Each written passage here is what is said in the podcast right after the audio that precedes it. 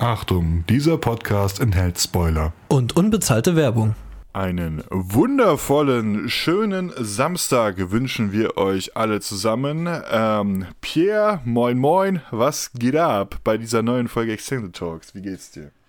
Ah, ich komme gerade aus einer fernen Galaxis, aus einer weit, weit entfernten Galaxis. oh, wie war, der, wie, wie, wie, der, wie war der Hyperraumsprung? Ja. Hast du es überlebt oder was kritisch? Für, für mich war es nur ein Katzensprung. Also, ich lebe ja hier eh in einer sehr weit entfernten Galaxie. Ja. Ähm, weil hier laufen irgendwie keine Menschen draußen rum. Das ist irgendwie komisch. Das ist natürlich merkwürdig. Ähm, das, das ist ja. hier am anderen Ende der Welt ein bisschen anders. Also, da, da hm. sind die Leute zu massig im Park unterwegs, was ich gar nicht verstehen kann. Hm. Egal. Mhm. Ähm, Egal. Ja, herzlich willkommen bei dieser neuen Folge Extended Talks. Ähm, Ihr könnt uns äh, finden auf Spotify, YouTube, iTunes, Deezer, Amazon Music, Google Podcasts äh, und noch vielen Plattformen mehr. Überall, wo ihr einschalten wollt. Und wir haben heute Großes vor. Ähm, wir haben es auch ein bisschen vor uns hergeschoben, muss man glaube ich sagen. Ähm, weil wir, ich glaube, gerade nach der ersten Staffel waren wir nicht so überzeugt glaube ich, nicht zur Gänze überzeugt. Und heute wollen wir uns jetzt aber, nachdem im letzten Jahr jetzt die zweite Staffel rausgekommen ist, uns mal sehr ausführlich über The Mandalorian unterhalten. Ähm, mehr oder weniger auch der erste große Serientalk, glaube ich, den wir hier hatten. Also der sich quasi nur auf eine Serie beschränkt. Ähm, mhm. Und da wollen wir euch so ein bisschen was erzählen über die einzelnen Kapitel, wie es so stattgefunden hat, so ein bisschen was über die erste Staffel, vielleicht auch so ein bisschen Tricks und so weiter. Aber dann natürlich The Mandalorian auch äh, die Thematik Disney wieder in unsere wundervollen Themenbereich bringt. Ähm, es gibt keine Folge, in der es um Disney gibt, ohne dass wir Disney bashen. Ähm, das müsstet ihr inzwischen auch wissen. Ähm, und dafür nehmen wir uns nachher auch noch schön viel Zeit. Ähm, aber natürlich, bevor wir hier in die Vollen gehen, ähm, meine Frage an dich, Pierre. Was hast du denn zuletzt gesehen? Ähm, zuletzt gesehen habe ich einen fantastischen Film, den habe ich ewig nicht mehr gesehen. Und ich habe ihn tatsächlich jetzt in meine ähm, Liste der besten Filme aller Zeiten, in meine Lieblingsfilmliste äh, eingebaut. Ich habe mir vor, ähm, ja, wie dumm bin ich eigentlich? Ich wollte gerade sagen, vorgestern habe ich Quatsch. Ich habe den gestern erst zuletzt gesehen, den Film. Gestern habe ich mir auch diese Liste erstellt. Ich habe mir nämlich eine ähm, Piers 55 Lieblingsfilme-Liste erstellt. Und ähm, aber nicht Aha. geordnet, nicht geordnet. Das Ding ist ja, wir hatten ja mal schon ähm, einen Talk, unsere 20, unsere Top 20 oder so, Lieblingsfilme. Top 15, Top 15. Oder Top 15, genau, genau. Und ähm, das ist auch schon ein bisschen länger, ich glaube Staffel 1 war das sogar noch, mit Stefan zusammen. Ja, ja, ja und, Staffel 1, richtig, richtig oldschool. Genau. ja, und ähm, das Ding ist ja, es ändert sich ja schon alle paar Jahre mal, ne, die Meinung, so was Lieblingsfilm betrifft. Und ich habe mir halt mal so eine Liste aus 55 Filmen zusammengestellt, die ist nicht geordnet gewesen. Und daraus habe ich mir dann nochmal zwölf Filme rausgesucht, ähm, die halt für mich in die engere Auswahl gefallen sind. Ähm, das Ding mhm. ist, der Film hat dann, nachdem ich den halt gestern gesehen habe und nachdem ich diese Liste danach erstellt habe, hat es dann sogar in die Top 12 geschafft. Also das ist wirklich einer meiner Lieblingsfilme jetzt uh, mittlerweile. Krass. Ähm, okay, okay, also aber momentan bin ich sehr gespannt. Was, was, ist das denn ähm, für ein Film?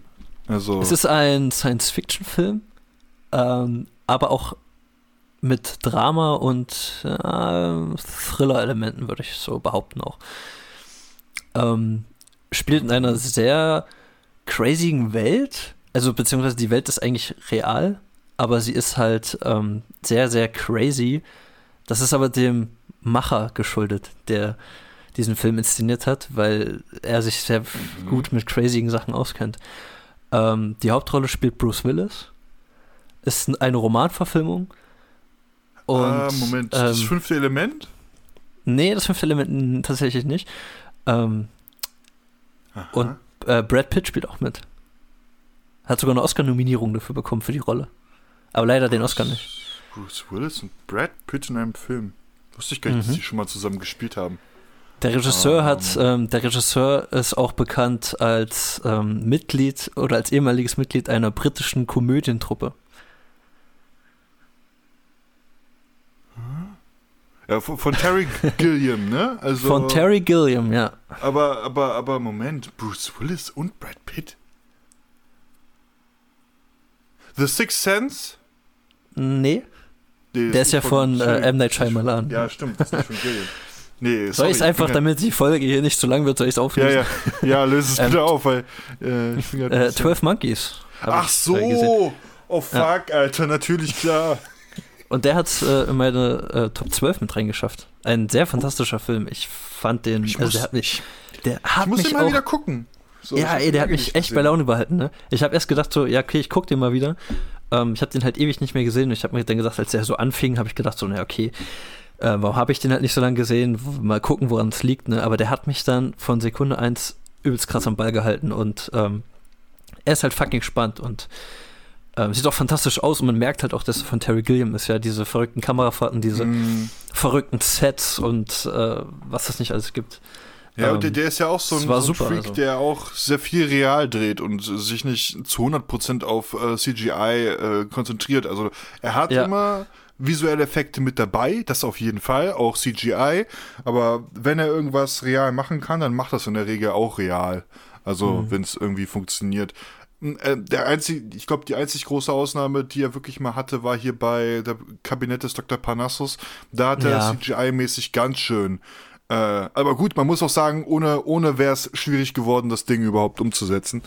Ähm, Na, ich sag auch mal, ich sag auch mal, ähm, wenn es jetzt die Kumpels von Heath Ledger nicht gegeben hätte, dann wäre der Film eh nichts geworden. Deswegen kann ich auch diese CGI auch verkraften. Also da sage ich dann, ja komm, wenn es die nicht gegeben hätte, hätte es den Film gar nicht gegeben. Also wahrscheinlich. Aber, aber, aber man muss auch sagen, das CGI fand ich gut. Also das ist ja nicht, ja, nicht das bedeutet ja nicht nee, was ähm, Negatives. Wie gesagt, ein sehr fantastischer Film. Es ist mega spannend.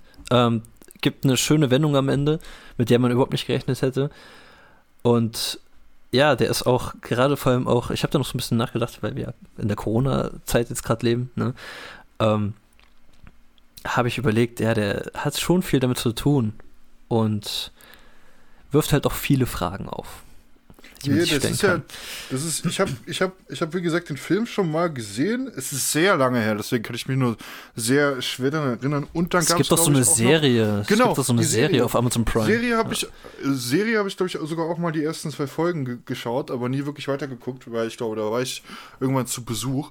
Und es ist ja dieses diese Zeit-Travel-Ding, ne, dass er die ganze Zeit in der Zeit herumspringt, um halt äh, zum Ziel zu genau, kommen, aber halt in der Vergangenheit immer wieder ja. neue Erkenntnisse hat, warum seine Mission dann doch irgendwie wieder hinterfragt werden muss und so weiter. Ja, ja. Ähm, Finde ich halt schon sehr, es ist ein bisschen, es könnte so, hat so ein bisschen zurück in die Zukunft Vibes, aber halt in die Vergangenheit mhm. und halt ein bisschen mehr Drama, mehr dramatische Entscheidungen und so weiter. Na, vor allem finde ich auch, ähm, so.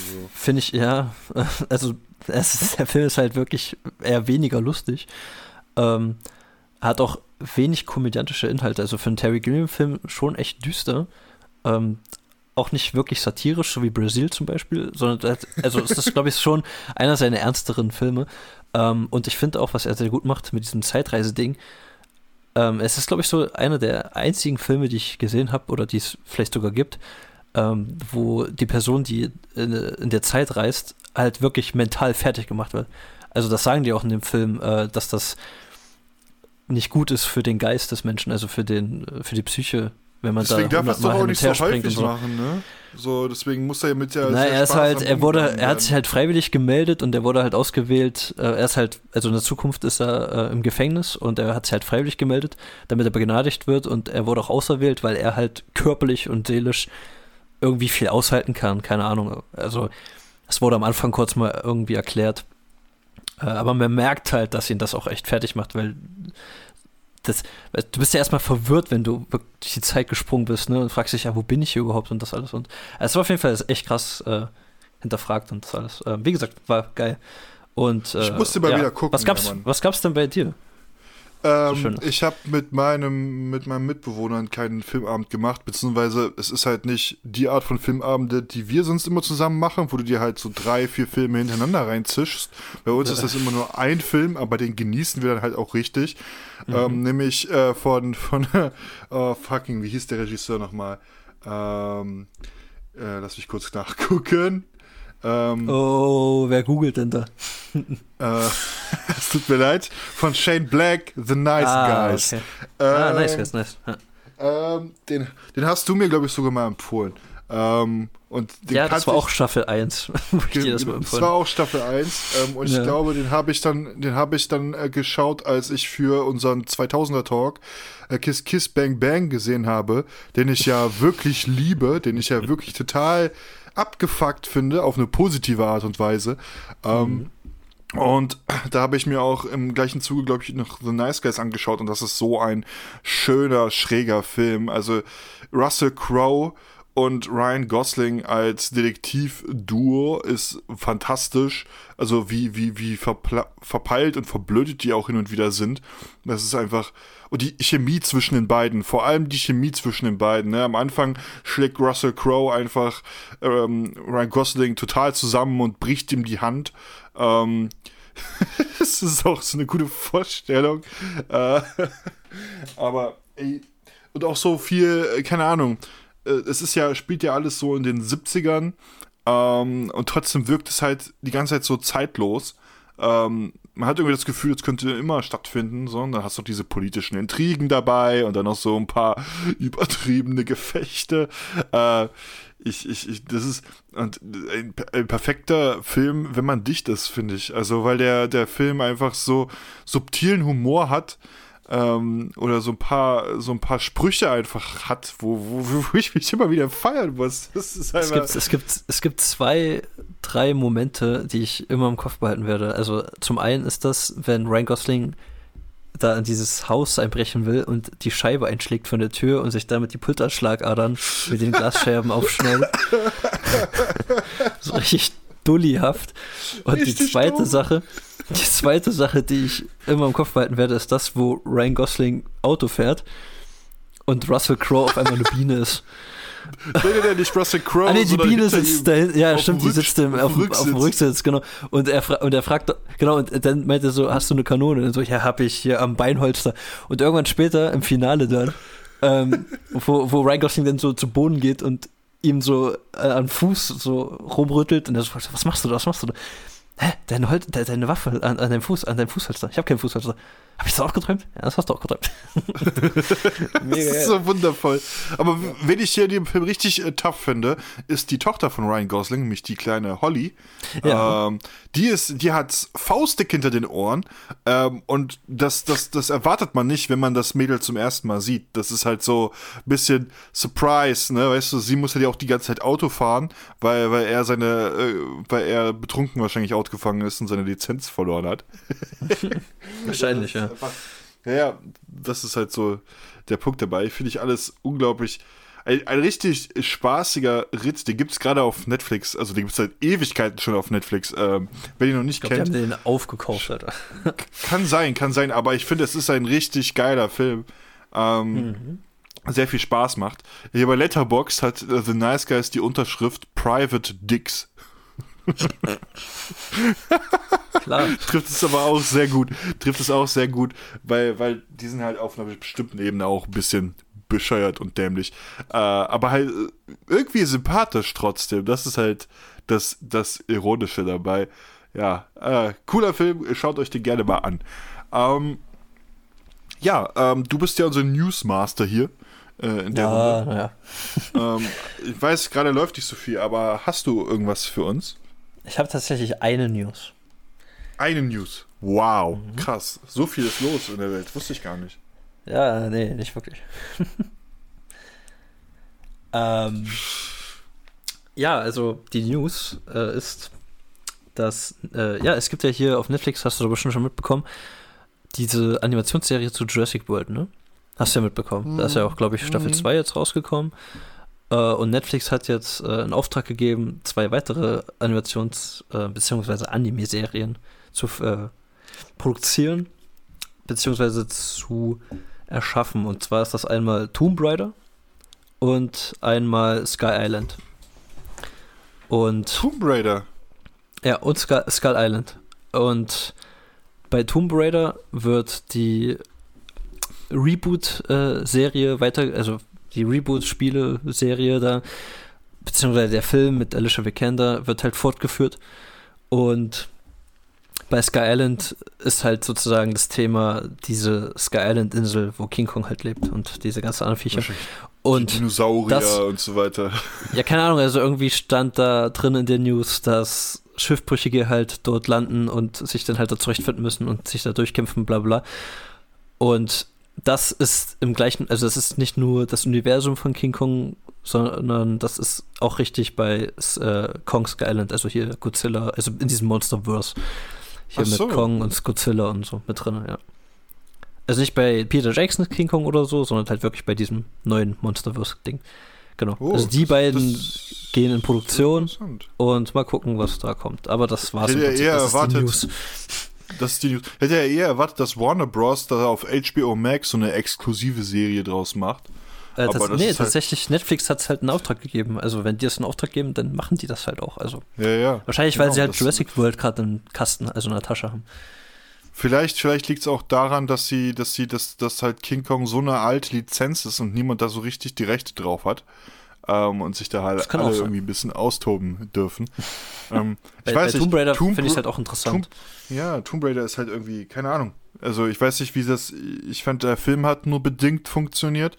Ähm, und ich frage mich jetzt halt, wie das in der Animationsserie funktionieren soll. Also, wenn das schön blutig wird, gerne. Also wie es, wie es halt Zum Glück kommt es ja von Netflix, ne? Ja, ja, ich, ja, ja also ich, ich hoffe auch, dass das nicht so wie Jurassic World oder so, ähm, sondern das ist halt wirklich, weil die ist ja wirklich für Kinder und ja, mal war gucken, auch nicht gut, ne? Also ich hatte da, glaube ich, mal eine Folge naja. Bada Binge gesehen ähm, von den Rocket Beans äh, und die, die, die, die waren da nicht so. Gesehen. Die haben die erste Staffel da, glaube ich, besprochen und die waren gar nicht begeistert, äh, weil das halt alles gar nicht so nach dem, nach diesem Jurassic World Motto ablaufen soll, sondern viel zu kindgerecht sein soll, habe ich gehört. Ja, die Kinder sind auch dumm, weil, weißt du, in jeder Folge, ich habe es ja gesehen, in jeder Folge passiert halt irgendwas das nur wegen der Kinder. Diese, diese Aufseher dort, die sagen halt immer, ja, Kinder geht da nicht hin, das ist gesperrt oder äh, da dürft ihr nicht hin, gefährliches Territorium und die machen es trotzdem. Weißt du, und ab, Staff, äh, ab Staffel, ab Folge 3 sagst du dann halt so, ja, egal, sollte halt verrecken. Weißt du, das ist, das ist halt zu dämlich, ja. Okay, interessant. Äh, ja, Watch Out auf ne on Netflix, falls es jemanden interessiert. Ähm, mich nicht, ähm, um es nochmal klarzustellen. Heute sind wir relativ flott durch, also wir sind jetzt schon fast bei unserem Hauptthema. Ähm, Gott sei Dank. Im Zuge von Mandalorian wollen wir uns, wie gesagt, auch jetzt kurz, bevor wir richtig in die Mandalorian Talk reingehen, uns nochmal ein bisschen über äh, Disney aufregen. Nämlich äh, im Laufe der zweiten Staffel äh, von The Mandalorian haben sie tatsächlich eine ganze Menge an neuem Kram angekündigt. Ähm, und zwar, Moment, ich lese es einfach mal kurz vor. Andor, äh, also Cassian Andor, äh, bekannt aus Rogue One. Ähm, dazu soll eine eigene Serie kommen. Ähm, dann kommt Star Wars The Bad Batch, was so irgendwie so ein bisschen Clone Wars fortführen soll. Dann hast du Rangers of the New Republic, ähm, was halt parallel zu Mandalorian so ein bisschen spielen soll, kommt dazu. Und die Serie Ahsoka, die auch parallel zu Mandalorian spielen soll, kommt auch dazu. Dann äh, gibt es noch eine Serie von Star Wars, äh, die heißt äh, Visions. Ähm, das ist, sind so, was ich so herausgelesen habe, so ein bisschen so Kurzgeschichten äh, oder Kurzfilme, kurze Stories halt. Und dann ähm, wurde auch natürlich groß angekündigt, worauf sich sehr viele halt auch freuen, was ich halt auch irgendwie verstehen kann. Ähm, ähm, nämlich Obi-Wan Kenobi, eine eigene Serie, ähm, was zwischen Episode 3 und 4 spielen soll, also zehn Jahre nach äh, den Ereignissen von Episode 3. Mit Ewan ähm, McGregor tatsächlich. Ne? Mit Ewan McGregor und äh, noch eine zusätzliche ähm, Information, Hayden Christensen kommt als Darth Vader auch wieder zurück äh, in dieser Serie. Yeah. Ähm, und Willow gibt es auch noch. Äh, da weiß man aber noch nicht so viel. Alter, wie viele waren das jetzt? Äh, viele. Ich habe nicht mitgezählt. Auf jeden Fall mit Willow ist mit Warwick Davis, äh, der unter anderem halt in Episode 6 äh, einen dieser Evox gespielt hat. Ähm, und der kommt auch 2022 zu Disney Plus. Viele neue Serien. Ähm, ich muss ganz ehrlich sagen, ich bin sehr zwiegespalten. Ich weiß nicht, was bei dir ist. Ähm, Also, ich, ich kann immer, ich kann immer hier ein, ein, einsteigen, eingrätschen. Ja, die Obi-Wan-Serie, da habe ich Bock drauf. auf jeden ähm, Fall. Aber worauf ich gar keinen Bock habe, was ich wahrscheinlich auch wirklich vermeiden werde, ist, also gar nicht erst anfangen, ist diese eine Serie über diesen un, unbe, unbekannten oder uninteressanten Typen da aus Walk One. Endor, und, ja. Äh, ja, genau, und, und die andere, die ich mir wahrscheinlich nicht geben werde, ist hier Willow über irgendeinen Ewok, wenn ich das jetzt richtig verstanden habe. Äh, Das weiß ich halt nicht. Also es ist nur Ja, bekannt, das ist gemeint, dass ist der halt Schau die, Schauspieler, der den Ewok Ja, gespielt hat. er hat den halt gespielt, deswegen ist es irgendwie naheliegend, dass das irgendwie zusammenläuft. Aber der Punkt ist, Warwick Davis hat halt auch bei Solo einen dieser Piraten gespielt, so, mit okay. denen die da rumreisen.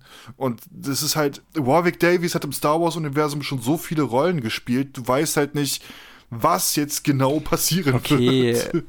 okay, und dieses, ähm, dieses äh, Rebels, das, da geht es wahrscheinlich um die Rebellen, ne?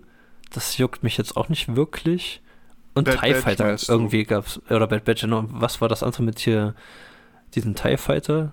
Stimmt, Piloten? gab es ja auch noch so, oder, oder X-Wing oder sowas. X-Wing heißt das, glaube ich, genau, aber das juckt mich halt auch nicht. Steht, Also, steht hier gar nicht mit dabei. Ja, genau, siehst du. Da, aber genau, da sind wir genau bei dem Problem. Ich bin halt, ich bin halt, ich glaube, auf zwei Serien bin ich auf jeden Fall sehr gespannt, was ich auf jeden Fall weitergucken werde. Das sind Obi-Wan Kenobi, genau wie bei dir, Mhm. und halt Ahsoka, Tano. Ähm, das sind so die beiden Serien, ähm, die mich halt irgendwie interessieren.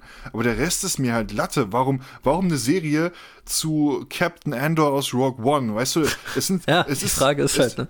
es ist halt, es ist bisher bekannt, dass halt Stellan Skarsgård, äh, Fiona Shaw und noch ein paar andere, Geneve O'Reilly, ähm, dazukommen werden.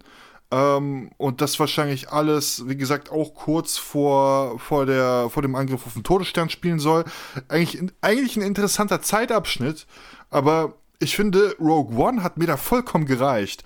Ähm, der hat mir genug äh, genügend Einblick gegeben, auf was für einem Stand äh, das, das die vor allem- Rebellen vor diesem Angriff, vor diesem großen Angriff auf, auf, auf, äh, auf den Todesstern hatten. So. Weißt du, die, die Frage ist auch, wenn du Walk One kennst und du weißt ja, was mit dem Typen passiert, warum dann noch eine Serie? Das ist ja, also ich, klar, Obi-Wan weiß man auch, was mit dem passiert später, aber der ist halt krass. Ja, Ähm, vor allem, wenn der Original-Actor dafür zurückkommt, ne? Das ist dann Ja, nochmal was ganz genau. anderes. Ähm, so, aber hier, weißt du, der, das ist dann halt möchte der ich Punkt. bitte, dann, dann möchte ich bitte eine Serie über, über General Akbar. Ja, geil. Das würde ich mir anschauen. It's a trap. Weißt du, jede Folge. It's a trap. Das It's a sagt er, trap. ja genau, das sagt er einfach die ganze Zeit.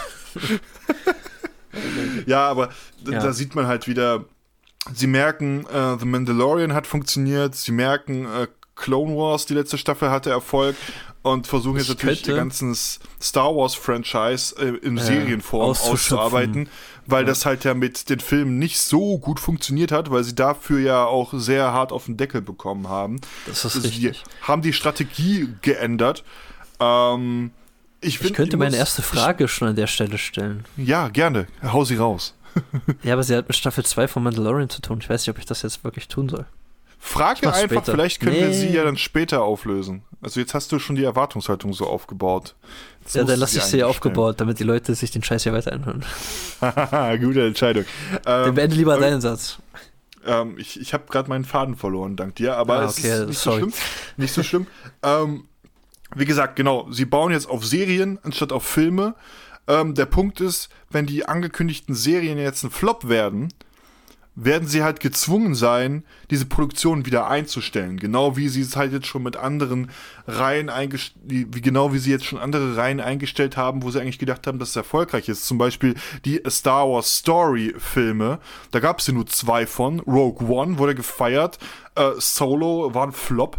Ähm, Ja. Danach haben sie gesagt, wir produzieren nicht mehr weiter. Das merkst du halt sofort, weil da merkst du halt diese Unsicherheit. Ne? Du, du, die, die, die, wissen schon, das kommt nicht so gut an, also lassen wir es direkt gleich komplett bleiben, was ich. Aber äh, vor allem, Das, zeigt aber halt auch, dass sie an dem Stoff nicht interessiert sind, sondern nur an dem Geld, was dabei rausspringt. So, aber Ja, das ist bei Disney jetzt ja nichts Neues. So. die Frage ist halt auch, wann will man das alles gucken? Ja, also klar, die Hardcore-Star Wars-Fans, die werden sich das wahrscheinlich alles angucken. Aber so wie einer meiner, keine Ahnung, deiner ist ja also ich bin jetzt nicht so der Hardcore-Fan. Ähm, ich gucke es halt gerne. Aber ich, ich, das, das, ich weiß nicht, das, das würde man doch gar nicht schaffen. Oder? Es wird also. ein bisschen viel einfach auf die Dauer. Weißt du, bei Filmen ist es eine Geschichte. Da hast du einen Film um alle zwei Jahre und so weiter, auf den kannst du dich schön freuen. Ja. Ähm, und bei einer Serie ist die Fallhöhe halt viel, viel größer, ne? Wenn, wenn halt die erste Folge nicht gefällt und der Großteil dann sagt, ja, schalten wir ab, war jetzt nix. Ähm, weil halt auch so einfach dieses Serienbusiness funktioniert, äh, haben die halt, besteht halt, also ist einfach die Chance sehr groß, dass halt viele neue Produktionen jetzt einfach äh, ins Wasser fallen. Genau deswegen, weil sich die Leute halt nicht damit anfreunden. Ähm, das ist halt schon ja, also da muss man sich schon gut überlegen, was man, was man da macht äh, aus, aus der ganzen Geschichte. äh, ja. Wir werden sehen, wo es hingeht, ne? Also es, was ja, was ja immer noch auf dem Papier steht bei, bei, bei Star Wars und bei Disney Plus und so weiter, ähm, dass Ryan Johnson ja auf jeden Fall noch eine Trilogie bekommen hat. Ähm, dass äh, Taika Waititi, äh, ich glaube, auch eine Trilogie bekommen hat, dass die Schaffer von Game of Thrones auch eine Trilogie bekommen haben. Bei der ist man aber sich nicht mehr so sicher, wie es um die steht.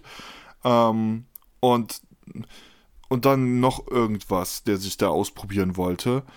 Ähm, ich muss ganz ehrlich sagen, bei Tiger Waititi habe ich eigentlich gar nicht so ein schlechtes Gefühl, weil der, ah. Über den werden wir jetzt ja heute auch noch ein kleines bisschen reden, weil er ja auch im Mandalorian-Kosmos ein bisschen was gemacht hat.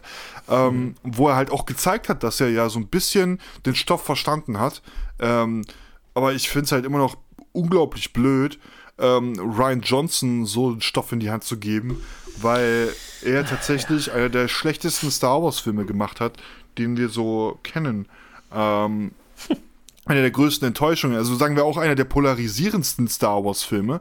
Das hat natürlich auch irgendwie wieder was Gutes, weil man sich irgendwie drüber streiten kann, klar, aber hey, der hat für mich in diesem einen Film bewiesen, den er gemacht hat, dass er sich nicht mit dem Universum so richtig auseinandersetzt. Ähm, und das, das ist halt irgendwie das Traurige dabei.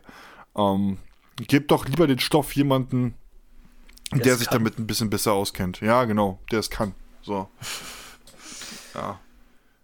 Also ich hoffe einfach mal, dass, dass die sich jetzt schön hart verschulden mit den ganzen Serien, die sie angekündigt haben und dann in drei Jahren pleite gehen. ähm, das wäre das wär meine Idealvorstellung. Ähm, Folge 1 X-Wing, Folge 2 und dann abgesetzt. Abgesetzt. Direkt abgesetzt. Nach zwei Folgen. Weißt du, das Problem Piloten ist halt, und eine Folge.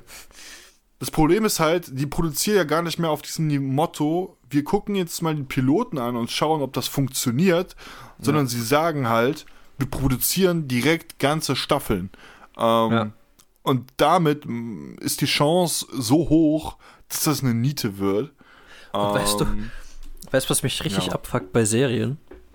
Wenn, was? was mich richtig ab, was, was mich richtig abfuckt bei Serien ist, und das hat ja auch was mit den Studios zu tun, wenn eine Serie abgesetzt wird und die ist dann einfach zu Ende. Weißt du, wie ich meine? Also wenn ja. jetzt zum Beispiel, sagen wir mal, äh, ich sage jetzt einfach mal Game of Thrones, ne? die ist ja zu Ende, aber ja. ich nehme es jetzt einfach mal als Beispiel. Sagen wir einfach mal, keine Ahnung, nach Staffel 5 ist Staffel 6 gefloppt. Ist es nicht, aber wir gehen einfach jetzt mal davon aus in dem Szenario. Staffel 6 ist gefloppt. War nicht Ey, wir haben so doch bei Game of Thrones bestes Beispiel. Bis Staffel 7 lief eigentlich alles gut, Staffel 8 war der totale Flop. Hier, ideal. Ja, aber die war dann zu, aber die war ja dann zu Ende, die Staffel, also die Serie. Ach so, ach so. Und ich meine jetzt, so. ähm, gehen wir einfach davon aus, Staffel 6 ist gefloppt, mit Staffel 7 wollte man es nochmal versuchen und ab Staffel 7, keine Ahnung, in Folge, pff, weiß ich nicht, ab Folge 6, weiß ich gar nicht, wie viel es gibt, ähm, haben sie dann gesagt, okay, komm, wir setzen die Serie jetzt ab. So, Serie ist abgesetzt, es gibt sieben Staffeln, aber es gibt kein richtiges Ende. Und dann finde ich es richtig scheiße, wenn es keinen Abschlussfilm oder keine Abschlussfolge gibt, weißt du, die nochmal produziert ja. wird. Das finde ich immer richtig kacke. Wenn eine Serie abgesetzt wird, aber es gibt keinen richtigen Abschluss, das finde ich richtig scheiße. Das war ja. Da frage ich mich, äh, da, da ich frage ich mich. Beispiel immer. tatsächlich. Ähm, Sense 8 beispielsweise von den Wachowskis. Mhm. Ja. Ähm, Zwei Staffeln hat Netflix bestellt. Nach der zweiten Staffel hat Netflix gesehen, okay, unsere Quoten sind nicht mehr so krass, wir wollen das jetzt einstellen. Die Community hat protestiert und dank der Community hatten die Wachowskis halt noch eine Möglichkeit, noch einen zweieinhalbstündigen Abschluss zu drehen als ja, Film quasi. Ja, sowas. Ähm, ja, wäre halt sowas einfach mal, Leute, es kostet euch nicht so viel. Eine Folge im Vergleich zu einer ganzen Staffel ähm, ist preislich nicht vergleichbar. So. ja. Mhm. So viel dazu. Schon Wahnsinn. Ähm, ja, ja, wir schauen jetzt einfach mal. Wir schauen jetzt einfach mal, was, was die Zukunft so ein bisschen bringt. Was, was ja. Wird, ja.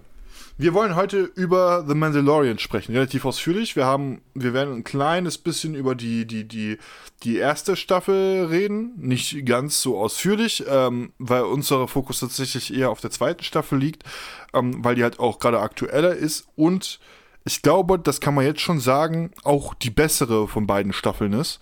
Ähm, keine Ahnung, das war irgendwie, das war eine Steigerung von ähm, 70 auf 100 vom Gefühl her oder von 60 auf 100 ähm, im Vergleich so zwischendurch. Bevor wir aber mhm. richtig reinstarten, hätte ich hier noch so ein paar äh, interessante Nebensachen, die ich jetzt gerne erklären würde. Ähm, für The Mandalorian wurde nämlich eine neue Art der visuellen Effekte entwickelt, mehr oder weniger.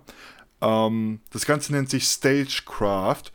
Ähm, ist von Industrial Light and Magic äh, produziert worden, also der, der äh, visuelle Effekte-Part von Lucasfilms.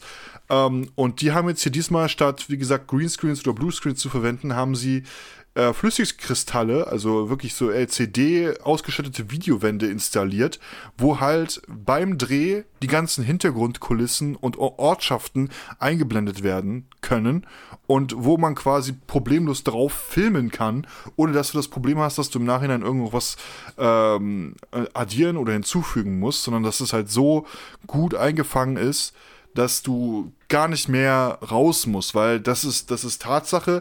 The Mandalorian hat sehr viele Locations. Und da denkt man wahrscheinlich, dass die dafür um die halbe Welt geflogen sind. Das ist nicht wahr, weil die haben original den Großteil dieser Serie tatsächlich mit diesem Stagecraft-Technologie ähm, gedreht. Größtenteils im Studio.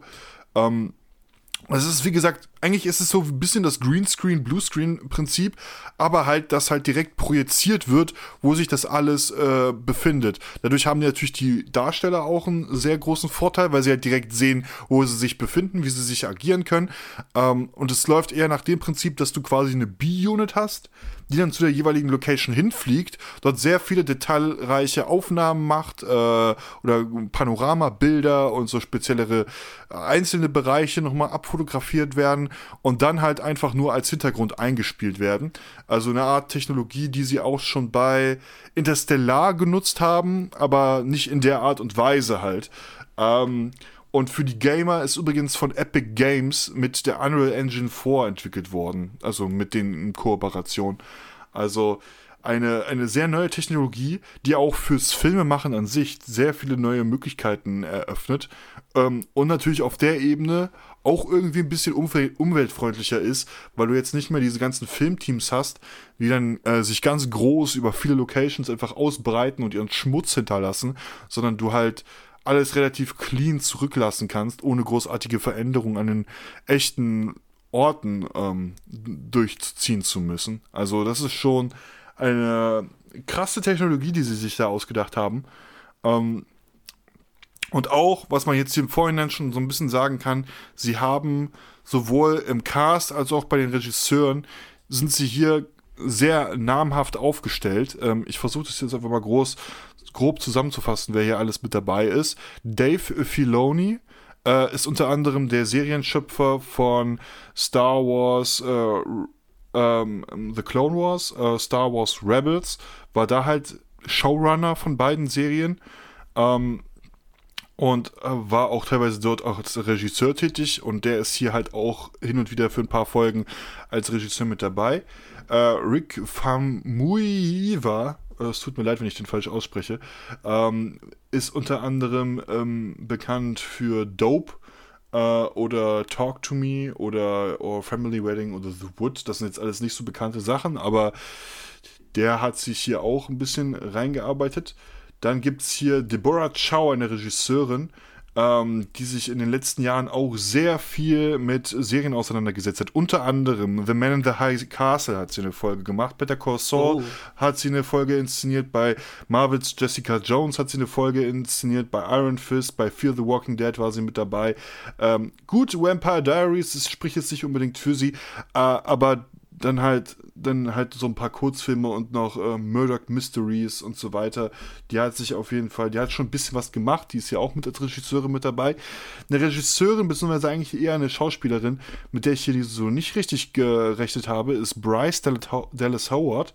Ähm, mhm. Die kennt der ein oder andere aus äh, der neuen Jurassic World Verfilmungen, wo sie diese ja. Parkmanagerin spielt. Die hat hier auch ein paar Folgen inszeniert, also in der ersten als auch in der zweiten Staffel.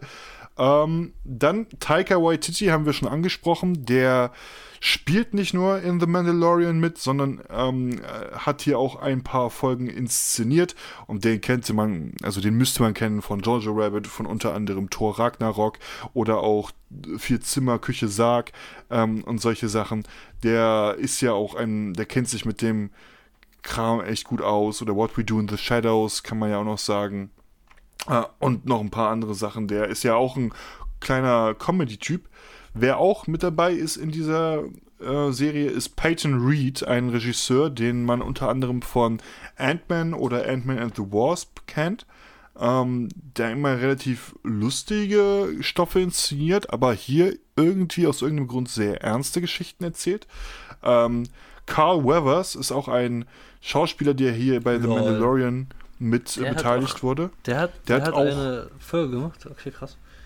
Genau, ähm, der hat äh, die äh, Folge 4 in Staffel 2 gemacht. Ähm, und den kennt man halt auch unter anderem aus dieser Rocky-Reihe. Äh, da spielt er ja auch mit.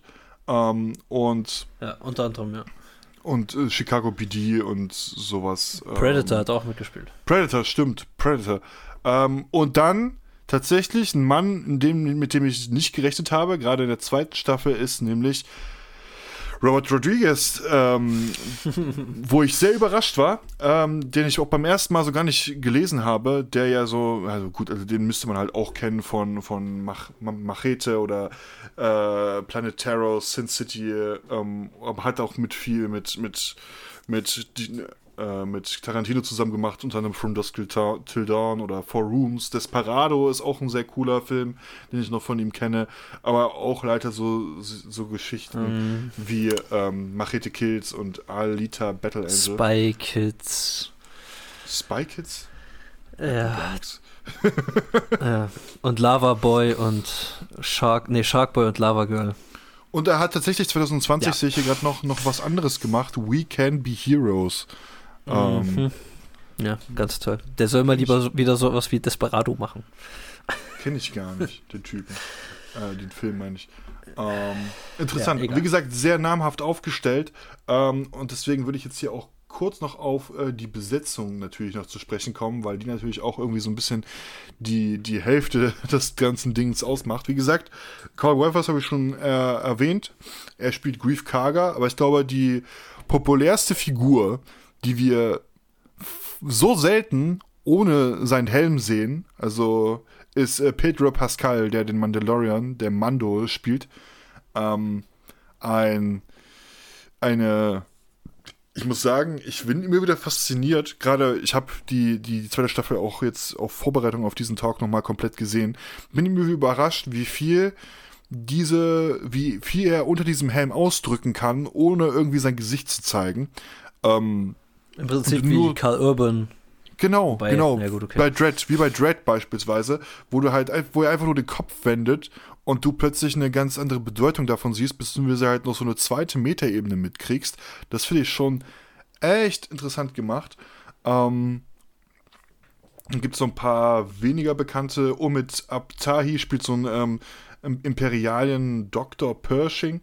Ähm, wer auch mit dabei ist, in der ersten Staffel zumindest für ein paar Folgen, ist Nick Nolte oder äh, der spielt einen kleinen äh, Ureinwohner von einem dieser Planeten. Ja, so ein Bauer äh, spielt er da. Der, so ein Bauer, diese, so ein diese Farmer. Diese komische Farmer. Ja, Farmer. Farmer trifft es, glaube ich, besser.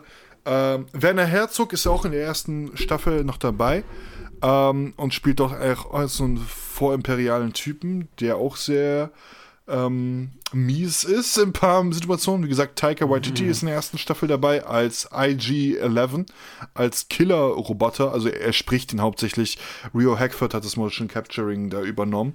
Ähm, auch eine Person, die noch ein bisschen mehr im Vordergrund steht, ist Gina Carano. Sie spielt eine ähm, Ex-Rebellen äh, vom Planeten Alderan, die äh, Mando im Lauf seiner Reise äh, kennenlernt, mit der er dann hin und wieder noch ein bisschen mehr zu tun hat. Ähm, auch gerade in der zweiten Staffel ein bisschen mehr mit dabei ist Mingna Wen als Fennec Shand, so eine Kopfgeldjägerin, die ein bisschen Mist gebaut hat. Ähm, jetzt kommen noch ein paar Namen, die jetzt nicht so interessant sind.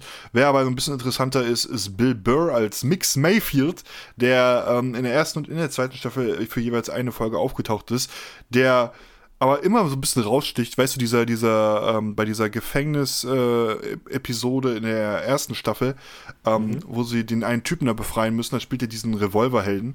Ähm, ah, ja.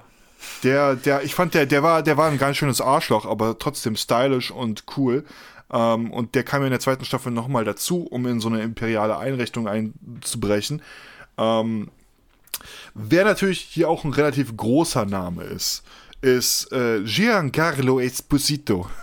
Ich liebe diesen ja. Namen.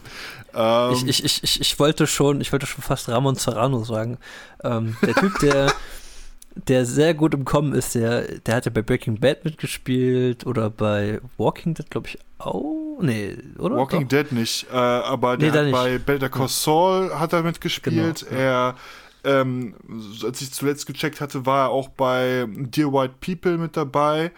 Ähm, und er hatte auch vor, im letzten Jahr auch noch in irgendeinem anderen Film mitgespielt. Ähm, aber er ist halt, er hat gerade alle Hände voll zu tun. Ähm, spielt in sehr vielen Geschichten mit. Ähm, hat, spielt er nicht sogar in The Boys mit? Hast du das nicht sogar gesagt? Ja, tatsächlich. Genau, siehst du, der hat, er hat viel zu tun, aber er ist auch einfach ein richtig guter Schauspieler, muss man sagen. Und er ist so ein bisschen für die ersten beiden Staffeln unser Hauptantagonist, äh, Moff Gideon. Ja, so ein paar Überreste der alten, ähm, des alten, ähm, des Imperiums, alten Imperiums. Ja ähm, ähm, darf ich mal zwei Namen in den Raum werfen? Natürlich, natürlich. Nur her damit. Ähm, sehr fantastische Namen sogar. Ähm, und ich glaube, wir, wir, reden ja eh noch darüber. Deswegen möchte ich jetzt nicht zu viel sagen, aber ich möchte hier ein bisschen die Stimmung aufheizen. Ähm, zum einen Timothy Oliphant. Ja, ähm, reden wir noch drüber und äh, wo wir auch Für noch eine Folge werden. war er dabei. Ich hätte ihn gerne länger gesehen, muss ich sagen. Ja. Also, ich hätte mich wer weiß, gefreut, vielleicht kommt er noch. Vielleicht kommt er noch. Ja, wer weiß, vielleicht kommt, vielleicht er, noch kommt er noch mal ja. vor. Aber es war ein cooler ja. Auftritt auf jeden Fall. Ja, genau. Da reden wir noch drüber und wo wir auch noch, ich glaube, sehr ausführlich drüber reden werden, ist äh, Rosario Dawson. Rosario Dawson, aber über wen wir auch noch mehr reden werden, ist, glaube ich, Temuera Morrison. Ähm, da würde ich jetzt aber erstmal nicht die Charakternamen nehmen. Äh, mhm. Genau. Weil es sind beides ja. Leute, ähm, die halt schon, oder, oder Katie Sackhoff zum Beispiel auch. Das sind beides, das sind alles drei Namen, ähm, die bereits in der Star Wars-Serie vorgekommen sind. Ob als Stimme oder als echte Person, ist vollkommen irrelevant. Sie sind schon Teil, mehr oder weniger Teil des, des, des großen ähm, ähm, Kosmos, sage ich jetzt mal. Und so, und dann gibt es halt noch so, das ist halt irgendwie wieder typisch, jemand wie John Favreau oder Dave Filoni haben sich hin und wieder auch selber so ein paar auf, äh, oh, Auftritte stimmt. gegeben. Also Dave Filoni äh. spielt zum Beispiel in der ersten und der zweiten Staffel jeweils so einen Rebellenpiloten äh, und John Favreau hat sich in irgendeiner anderen Nebenrolle versteckt, die ich nicht so erkannt habe. Ich habe jetzt ähm, noch zwei Namen. Ähm, ja, aber den einen, den einen werde ich wahrscheinlich, den einen werde ich wahrscheinlich erst nennen, wenn wir über Staffel 2 sprechen, weil wenn ich jetzt ja. den Namen sage, weiß man genau, Mach das wer bitte es ist. auch erst dann. genau. und, und, dann hätte, und dann hätte ich noch, ähm, den man unter anderem auch aus ähm, sehr vielen oder einigen James Cameron Werken kennt, äh, Michael Bean spielt ja auch mit. Da war ich auch sehr überrascht bei der Erstsichtung. Ah, ja, stimmt, Michael Bean. Stimmt. Genau, aus Ter Terminator und ähm, Aliens zum Beispiel. Genau. Auch in, also man sieht ja eigentlich, der Cast ist recht breit aufgestellt, auch sehr unterschiedlich. Ähm, man hat sich hier, man merkt so ein bisschen, dass generationsüberspannt, ne? Also. Ja, ja, generationsüberspannt zu einem das, aber man merkt halt auch, dass sich hier Gedanken gemacht wurde, dass es halt ein möglichst bunter Cast ist. So, dass es halt nicht einseitig eine komplette Männerserie beispielsweise ist, weil hier auch tatsächlich sehr häufig äh, sehr starke Frauenfiguren im Fokus stehen. Ähm, da ist es es ist ironisch, wie fortschrittlich Disney auf einmal ist, ne? Also, es ist wirklich ironisch. Weißt du, jahrelang haben sie sowas so, so, so, so nebenbei oder so nur für die Klicks gemacht und hier funktioniert es ausnahmsweise mal.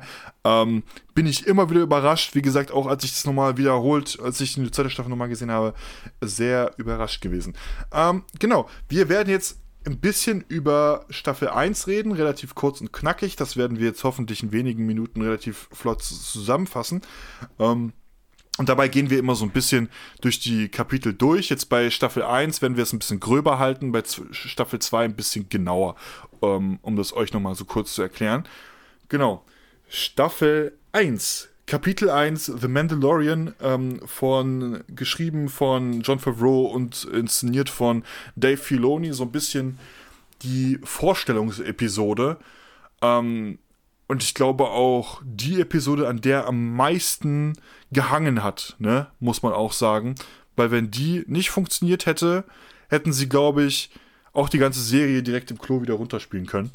Ähm, es ist, es ist ein relativ kleiner Einstieg. Also ich, ich, ich, ich hoffe, ich erinnere mich jetzt nicht falsch. Er ist doch direkt am Anfang da auf dieser Kopfgeldjägerjagd zu diesem einen Fischmenschen, ne?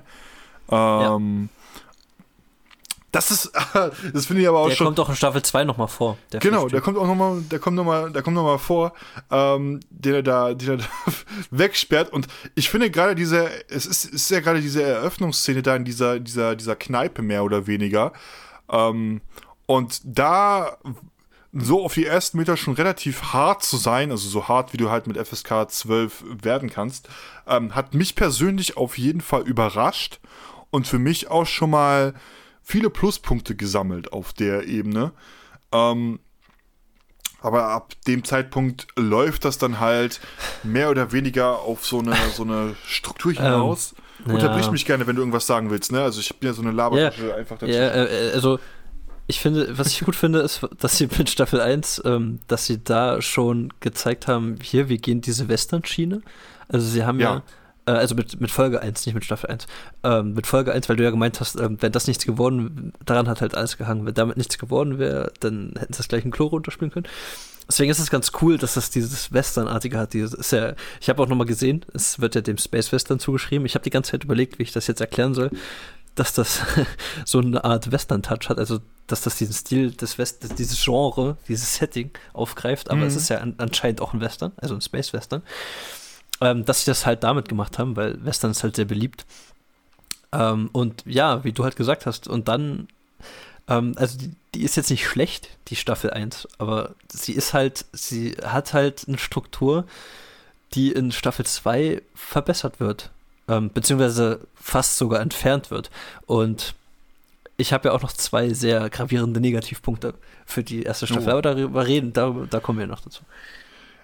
Ähm, ich glaube, was du auch so ein bisschen, was man auch so ein bisschen sagen kann zu, zu, zu Staffel 1 ist, dass man sich hier ein bisschen zu sehr darauf verlässt, nach dem Motto, das Prinzip, dass jede Folge irgendwie so ein neues Setting etabliert wird und dass man das dann einfach so hinnimmt. Also, was ich finde, was in Staffel ja. 1 so ein bisschen fehlt, ist so ein wirklich ein durchlaufender roter Faden, ja. um halt auf irgendwas hinzuarbeiten. Klar, es wird auf einer bestimmten Ebene auf irgendwas hingearbeitet, aber ich als Zuschauer merke das einfach nicht. Es hat für mich, ist mir für mich stellenweise zu sprunghaft. Ähm, das ist halt wirklich episodenhaft gewesen. Also wirklich fast wie, wir gehen jetzt hier Kapitel für Kapitel durch. Ja. In Staffel 2 gab es halt einen, da war der rote Faden erkennbarer, also der war da klarer. In Staffel 1 hast du zwar auch einen gehabt, aber der war halt im Hintergrund. Im Prinzip, das kann ich ja schon mal sagen, ähm, hat für, für mich war es zumindest so, dass es hat zumindest so gewirkt, ob es jetzt so war, kann ich jetzt nicht bestätigen, aber vielleicht kannst du mir das ja bestätigen. Ähm, der Mandalorianer, also hier, wie heißt der? Den Janjin Mando. Oder so? Nennen, Sie, nennen ihn einfach Mando. Okay, danke. Ähm, er, hat so einen ganz komisch, hat so einen ganz komischen Namen. Ähm, Mando, äh, im Prinzip von Folge zu Folge kommt er immer irgendwo hin und muss dann einen Auftrag erledigen. Das ist fast schon wie so ein Videospiel, wo man eine Quest an, an die nächste Quest macht, so weißt du. Und das hat mich so ein bisschen an Staffel 1 gestört und bei Staffel 2, klar, da hast du zwar auch mal so, keine Ahnung, Folge 2 oder Folge 3 jemanden gehabt, der gesagt hat, so, okay, okay, wir, wir helfen dir dein Schiff zu reparieren, aber du musst mir bitte mal hier noch helfen. Oder ich habe noch einen Auftrag mhm. für dich. Oder äh, das hast du zwar auch, aber irgendwann so ab Folge 4 hat sich das dann aufgelöst und es hat wirklich nur diesen schönen roten also dieses nach diesen roten Faden gehabt. Beziehungsweise an sich hatte halt Staffel 2 einen viel schöneren roten Faden als halt Staffel 1, der halt eher so im Hintergrund abgespielt ist. Das war halt wirklich wie so ein sprunghafter Episodenablauf. Ja, von genau, Station zu Station sozusagen. Genau, genau, genau. Äh, lass uns das Positive für Staffel 2 am besten auch für den Staffel 2 Bereich aufheben. Ansonsten ja. erzählen wir jetzt ein bisschen zu viel darüber. Ähm, Sorry. Alles gut, alles gut. Ähm, ich glaube, was man jetzt zu, gerade zur ersten Folge noch sagen kann, er lernt halt so ein bisschen ähm, das Meme-Potenzial schlechthin des letzten Jahres an, nämlich ähm, Baby Yoda. ähm, ähm, übrigens eine sehr schöne Vorstellung. Also das, da, da erinnere ich mich noch relativ gut dran. Man sieht halt nur dieses, dieses schwebende Ding und dann halt diese Hände, die da rauskommen. Ja, um, und er und hält seine Hand hin. Genau, du, du, du erwartest halt irgendwas und dann siehst du halt so ein kleines Baby oder Ding, das haben die sehr schön aufgebaut, fand ich. Ähm, und haben den noch so einen kleinen äh, Twister mit reingebracht. Ähm, wie gesagt, ganz grob jetzt Folge 2 war die Folge, wo er, glaube ich, sich dafür entscheidet, den, das, das kind, kind, zu beschützen. Ja. ja, genau, das Kind zu beschützen ähm, und es vor allem den ähm, den, den imperialen Leuten nicht wiederzugeben, ne?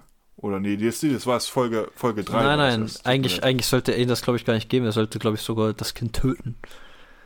Stimmt. Weil, weil er, er hat ja, also der Mando hat ja, ähm, der hat den Auftrag bekommen, ja, hier töte einen 50-Jährigen. Und er dachte sich halt, na klar, okay, 50 Jahre, okay, kein Ding, mache ich. Und er hat halt das Kind gesehen und ähm, ich glaube, das war auch noch, wo er dann meinte, in, im Dossier oder so stand, dass es 50 ist, und da war auch noch dieser Roboter da. IG-11, ne, ne? Ja, ne, genau. Genau, IG-11, genau. genau. Den er dann abgeknallt hat und ja. Weil er das Kind töten wollte. Genau.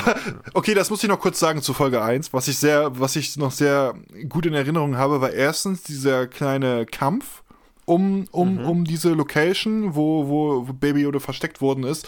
Und halt auch IG-11, der halt ständig die ganze Zeit gesagt hat, äh, leite Selbstzerstörungssequenz ein. Ja, ja, ähm, nein, was tust du da? was tust du da? Wir haben doch noch, wir haben doch noch nicht verloren hier. Was, was soll der Mist? Ähm, das war sehr unterhaltsam. Genau, Folge 2, lass mich nur kurz korrigieren, ist dann mit, mit, ähm, äh, mit unserem Ureinwohner auf dem Planeten, wo es so ein bisschen die Konflikte mit so ein paar Viechern gibt äh, auf, auf, die, auf Tatooine. Ähm, wo, wo ach, wie hieß der denn jetzt? jetzt hab, ich habe es vorhin vorgelesen, ich habe schon wieder den Namen vergessen. Ähm, lass Nick mich Nolte. Hä? Oder Nick, Nick Nolte, der diesen. Nick Nolte, genau. Nick Nolte, danke. Farmer spielt, ja. Der den Farmer spielt. Und ich finde, der hat auch so ein bisschen er hat ja immer gesagt, äh, ich habe gesprochen. So, das war ja immer so sein Stil, zumindest in der deutschen Fassung. Fand ich sehr schön. Also da haben sie sich zumindest Mühe gegeben, den Charakteren so ein bisschen eine, eine bestimmte Eigenschaft zu geben. Vollkommen egal, Art, wie ja. weird die mag, sein mag. Ähm, aber ich fand es halt sehr, sehr, sehr, sehr schön. Ähm, ich muss trotzdem sagen, Folge 2 war so ein bisschen, hat sich für mich so ein bisschen angefühlt wie so ein bisschen der Stopper, damit es nicht sofort weitergehen ähm, darf. Ähm, die war ein bisschen langgezogen, ja. Die war ein bisschen langgezogen und es war halt so ein bisschen, was davor halt relativ schnell passiert ist, wurde hier plötzlich total hart abgebremst, ausgebremst. Ähm, und das fand ich ein bisschen störend, weil du diese Passage ähm, nicht so unbedingt so ausführlich gebraucht hättest. Ne? Also du hättest die schon irgendwo gebraucht, aber halt nicht in diesem Ausmaß, mehr oder weniger. Ähm, Kapitel 3, der Fehler äh, von Deborah Chow, ähm, ist dann mehr oder weniger diese, äh, da ist dann mehr oder weniger diese Entschonung, äh, Entscheidung, dass sie, dass er halt das Kind nicht tötet, beziehungsweise auf jeden Fall auch nicht ein Imperium gibt.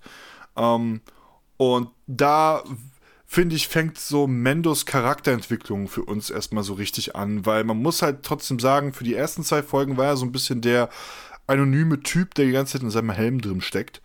Ja. Ähm, und du hast keinen wirklich Charakter bei ihm bemerkt, weil er halt auch im Wesentlichen nur ähm, ähm, Aufträge ausgeführt hat, um es so zu sagen. Ähm, und hier sich so aktiv gegen die Leute zu stellen, fand ich war schon eine sehr gute Wendung, um halt auch ein bisschen mehr Empathie zu den beiden aufzubauen, auch gerade was die, was die, was die Beziehung zwischen Baby Yoda und äh, Mando betrifft. Das finde ich hat alles sehr schön funktioniert, gerade in Kapitel 3. Und das war ja auch eine relativ äh, actionreiche Folge dann zum Ende hin wieder. Ähm, nicht nur die ganzen Sturmtruppen da auf den Kopf gestellt, ähm, sondern halt auch da mithilfe seiner mandalorianischen Freunde da noch zu entkommen. Ähm, das war schon viel Adrenalin. ja, ähm, ähm, Folge 4 war unnötig. Tatsächlich, da muss ich dir leider wirklich recht geben. Also Folge 4, die Zuflucht äh, äh, von Bryce Dallas Howard, war so ein bisschen die Folge, ja, die mir so ein diese bisschen. Die Pharmasiedlung war halt, warum, weißt du, das hat alles aufgehalten. Das war halt, das ist halt das Ding, ne, mit diesem, ja komm, hilf uns hier mal, kannst du uns nicht helfen und so, ja, warum? Geh doch einfach weiter. So. die hätte es jetzt nicht gebraucht, die Folge, finde ich. Oder man hätte sie vielleicht anders äh, aufbauen müssen. Von, von der Handlung her anders aufbauen müssen, ja, sehe ich halt ähnlich, weil diese, diese, die werden ja von diesem, dieses ist ja, er landen da so auf so einem Planeten, wie heißt der? Ähm, ja, vollkommen egal. Auf jeden Fall ist da so ein kleines Dorf mit so ganz vielen Ureinwohnern für die Leute, die es jetzt noch nicht gesehen haben, ähm, wo, wo ein bisschen, wie soll ich sagen, die sind halt unterdrückt von irgendwelchen Leuten, die so ein ATST haben ja. äh, die ganze Zeit ballern. Ähm, Plün man muss halt irgendwelche Plünderer, ja. Ja, Plünderer und solche, solche Piraten, vielleicht kann man auch ganz gut sagen. Ja, genau. Ja, ähm, und dort mobilisiert halt der Mandalorianer mit äh, ähm, also, lernt er, genau, äh, Cara June, ähm, genau, Na, lernt die er ja auch schon von, von Gia Gadano. Genau, ja. Also das ist so, das ist so diese einzige positive kleine Lanze, die sie dort kennen. Aber die gesamte Folge hätte es jetzt nicht gebraucht, sag ich mal. Also man hätte, oder man hätte es vielleicht anders gestalten können. Ich würde so es halt genau wie halt sagen bei das Kind. Sie hätten es ein bisschen kürzer halten äh, können, ja. weil dieses, dieses ständige Rüsten für irgendeine große Bedrohung und das ganze Vorbereiten darauf, das war auch so ein bisschen, ähm, es hat sich nicht gezogen, weil die Folgen sind ja alle relativ kurz, immer so 30 bis äh, 50 Minuten, je nach, ist ja immer unterschiedlich. Aber hier war es halt wirklich eher dieses Gefühl, äh, diese Geschichte ist halt schon sehr ausgelutscht. Diese, diese, diese ständige Widerstandsgeschichte und das Dorf mobilisieren und alle auf den Angriff vorbereiten und dann noch einen ganz krassen Plan dahinter entwickeln und so weiter. Das fand ich alles jetzt nicht so catchy. Ähm, na, nachdem das dann vorbei war, da sind sie dann weiter so und da hätte genau, doch der Mento denen gar nicht helfen brauchen. Das hat alles so ein bisschen aufgehalten. Genau. Das ist halt alles ein bisschen ja, ein bisschen überflüssig gewesen. Hätte man kürzer fassen können, fast wie bei äh, Folge 2. Folge 5 hingegen wurde dann wieder ein bisschen interessanter. Ähm, von Dave mhm. Filoni äh, mhm. geschrieben und inszeniert. Ähm, und da kriegt er mal wieder einen richtig klassischen Auftrag, nämlich er soll ähm, einen ein, ein, ein, ein anderen Kopfgeldjäger äh, ausschalten, ähm, zusammen mit so einem, so einem angehenden Kopfgeldjäger. Äh, so einen richtigen Greenhorn, könnte man fast schon sagen. Ne? Ähm, auf Tatooine war das dann auch wieder. Also findet relativ viel auf Tatooine statt. kann man jetzt, glaube ich, schon mal. Wüste. Die mögen die Wüste, aber kann man halt auch leicht drehen, gerade mit dieser neuen Technologie. Ähm, und die war ein bisschen äh, düsterer, ein bisschen, äh, ein bisschen ernster, fand ich vom Ton her, im direkten Kontrast zu der Folge davor. Ähm, also, ich finde, da hat auch einfach die Atmosphäre ein bisschen mehr gestimmt. Und da ist halt dieser Konflikt im Fokus, dass dieser, dieses Greenhorn halt von, ähm, von, von Fennec äh, Shand, also dieser anderen Attentäterin, dazu überredet wird, sich mehr oder weniger auf, Man auf Mandos äh, Spuren äh, zu kleben, weil er ja viel mehr wert ist als sie. Ähm, und damit wusste sie natürlich auch, dass er damit, dass sie damit ihr, sein Todesurteil unterschreibt. da hat sie auch ein gutes doppeltes Spiel gespielt, mehr oder weniger. Ähm, aber hatte einfach auch noch ein bisschen, bisschen intensiveren Drive, weil wir halt auch ein bisschen mehr näher an den Figuren dran waren. Auch wenn wir die gerade erst so kennengelernt haben, konntest du da irgendwie mehr connecten. Also war zumindest bei mir so ein bisschen das Gefühl, ähm, was das Ganze ein bisschen angenehmer gemacht hat. Äh, ich mag die auch voll, äh, die, diese Attentäterin da. Äh, ich finde die mega cool. habe ich jetzt auch Fennec Shand heißt sie, ja. Genau, genau. Habe ich jetzt auch beim Rewatch von Staffel 2 gemerkt. Ich finde die mega sympathisch, aber mhm. halt auch schön badass. Also, die kombiniert diese beiden Elemente richtig gut, finde ich. Ähm da war auch ein bisschen ein schöner Twist mit dabei, aber natürlich äh, rettet Mando den ganzen Tag und äh, macht die alle fertig. Ähm um das sozusagen. Ähm Kapitel 6. Gefangene, ja. Der Gefangene ist auch ein sehr interessantes Kapitel, fand ich. Ähm, hat mir auch sehr viel Spaß gemacht. Ähm, Mando bekommt einen Auftrag von ein paar alten Bekannten von, mit Mayfield, Burke und Gian und einem Druiden namens Zero.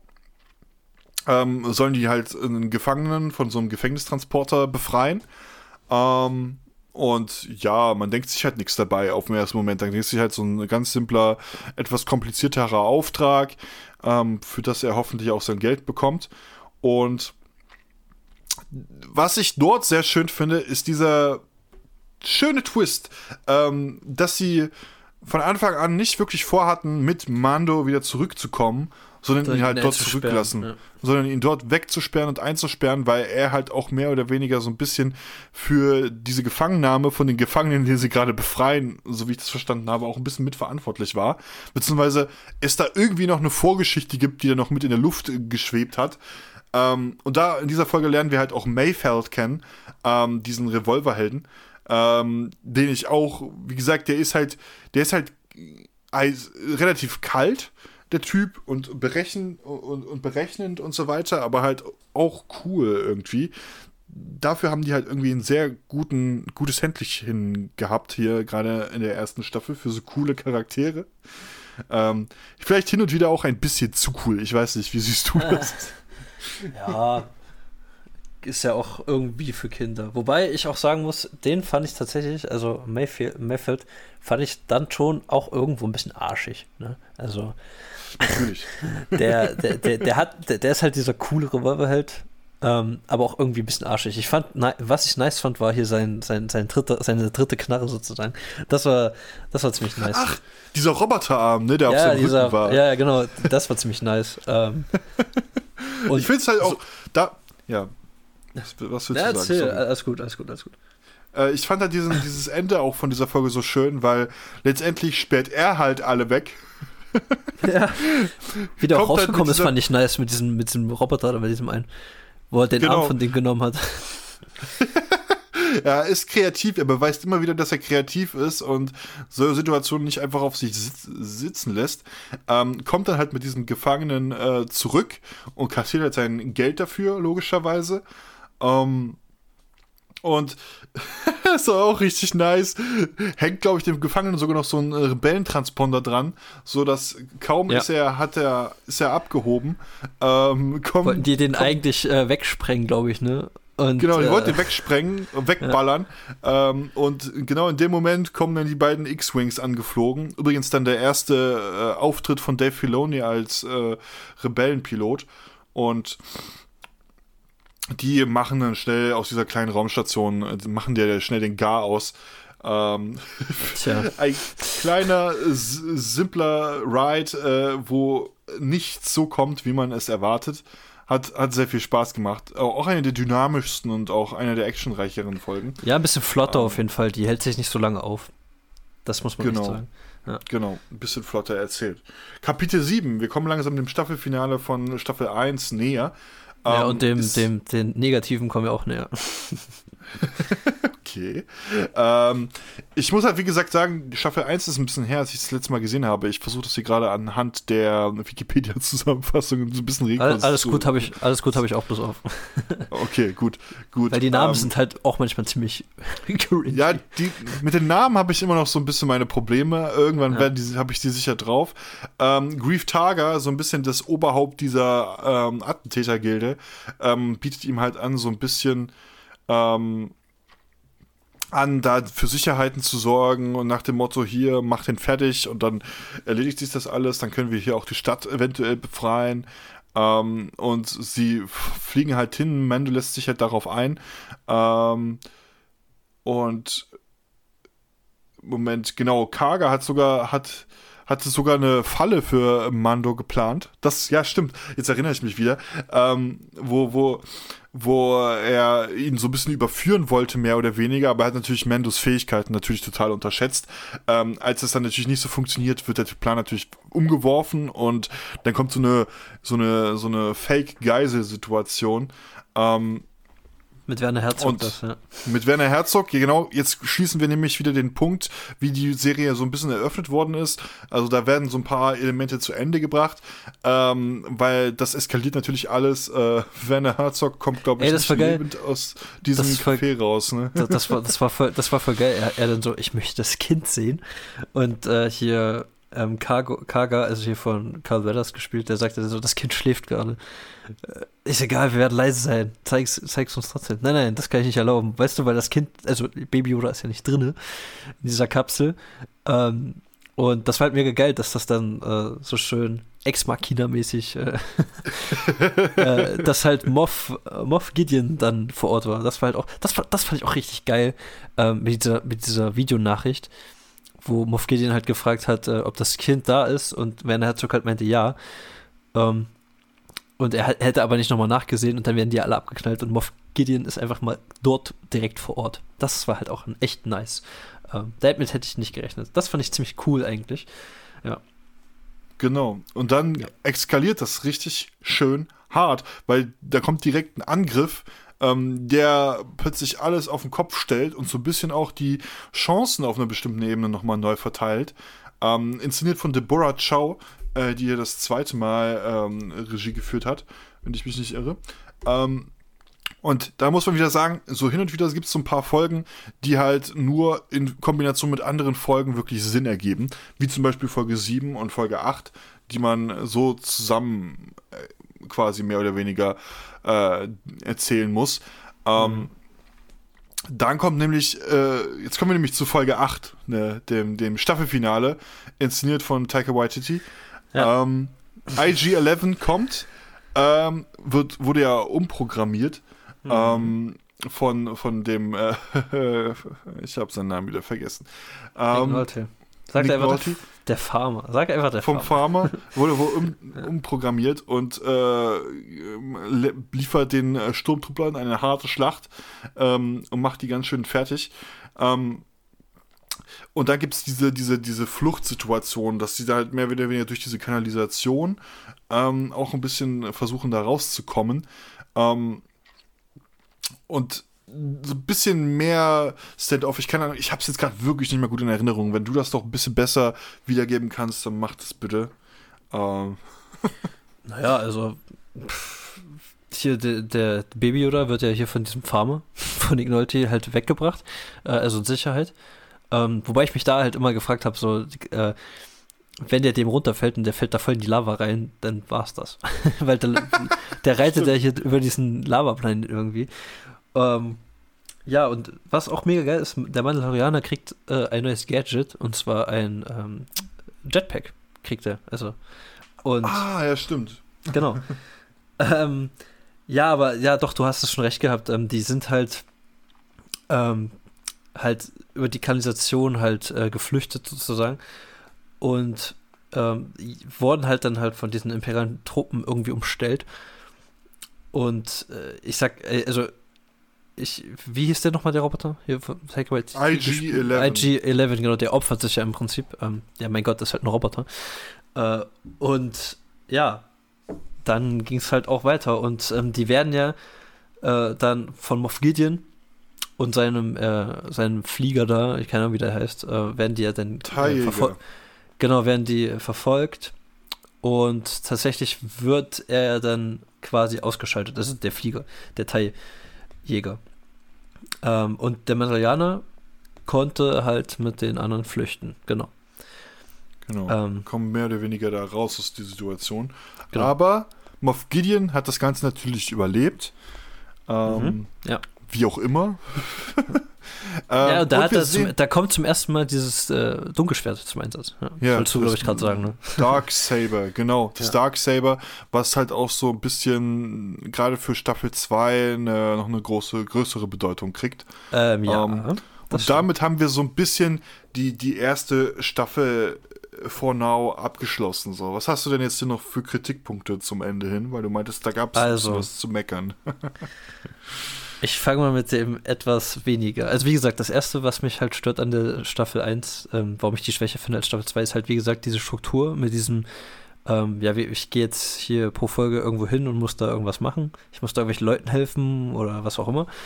Ähm, das war halt ein bisschen weird. Ab Folge 7 und 8 war dann schon eher der rote Faden im Vordergrund, ja. ähm, die diese äh, Serie gehen will. Vorher war es halt wirklich so eher so Auftrag für Auftrag. Kapitel für Kapitel, ja. Episode für Episode. Einfach mal alles mal durch, jedes Mal ein neuer Planet, lass einfach mal ein bisschen genau, genau, genau. spinnen. Ähm, wobei halt, wie gesagt, sowas wie der Gefangene, also hier mit, mit diesen Söldnern, das war halt unterhaltsam. Das war jetzt nicht so schlimm. Ähm, aber wie gesagt, ja. das, mit diesen, das mit diesen komischen Siedlern da, das war halt irgendwie überflüssig. Egal. Äh, das zum einen. Ähm, dann fand ich es halt, also klar, Moff Gideon überlebt das, diesen Absturz.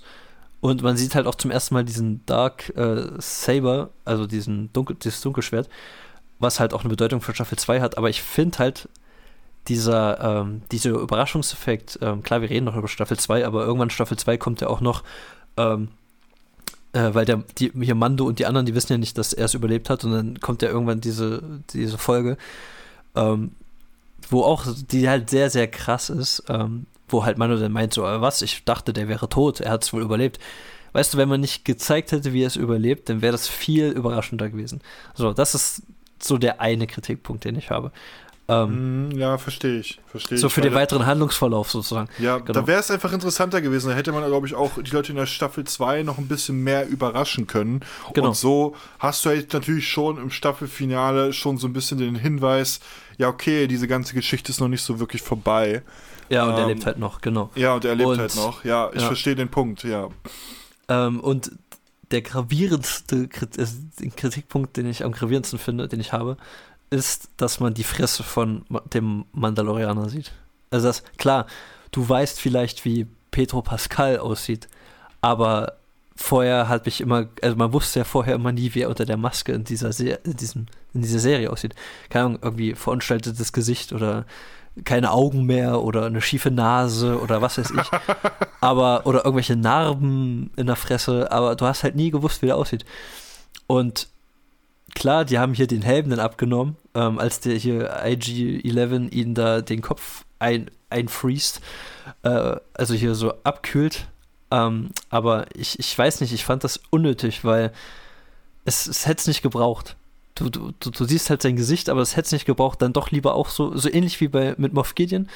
Ähm, in Staffel 2 sieht man ja das Gesicht auch nochmal in der letzten Folge, in der finalen Folge. Ähm, warum nicht bis da, also warum haben die nicht, nicht einfach bis da gewartet?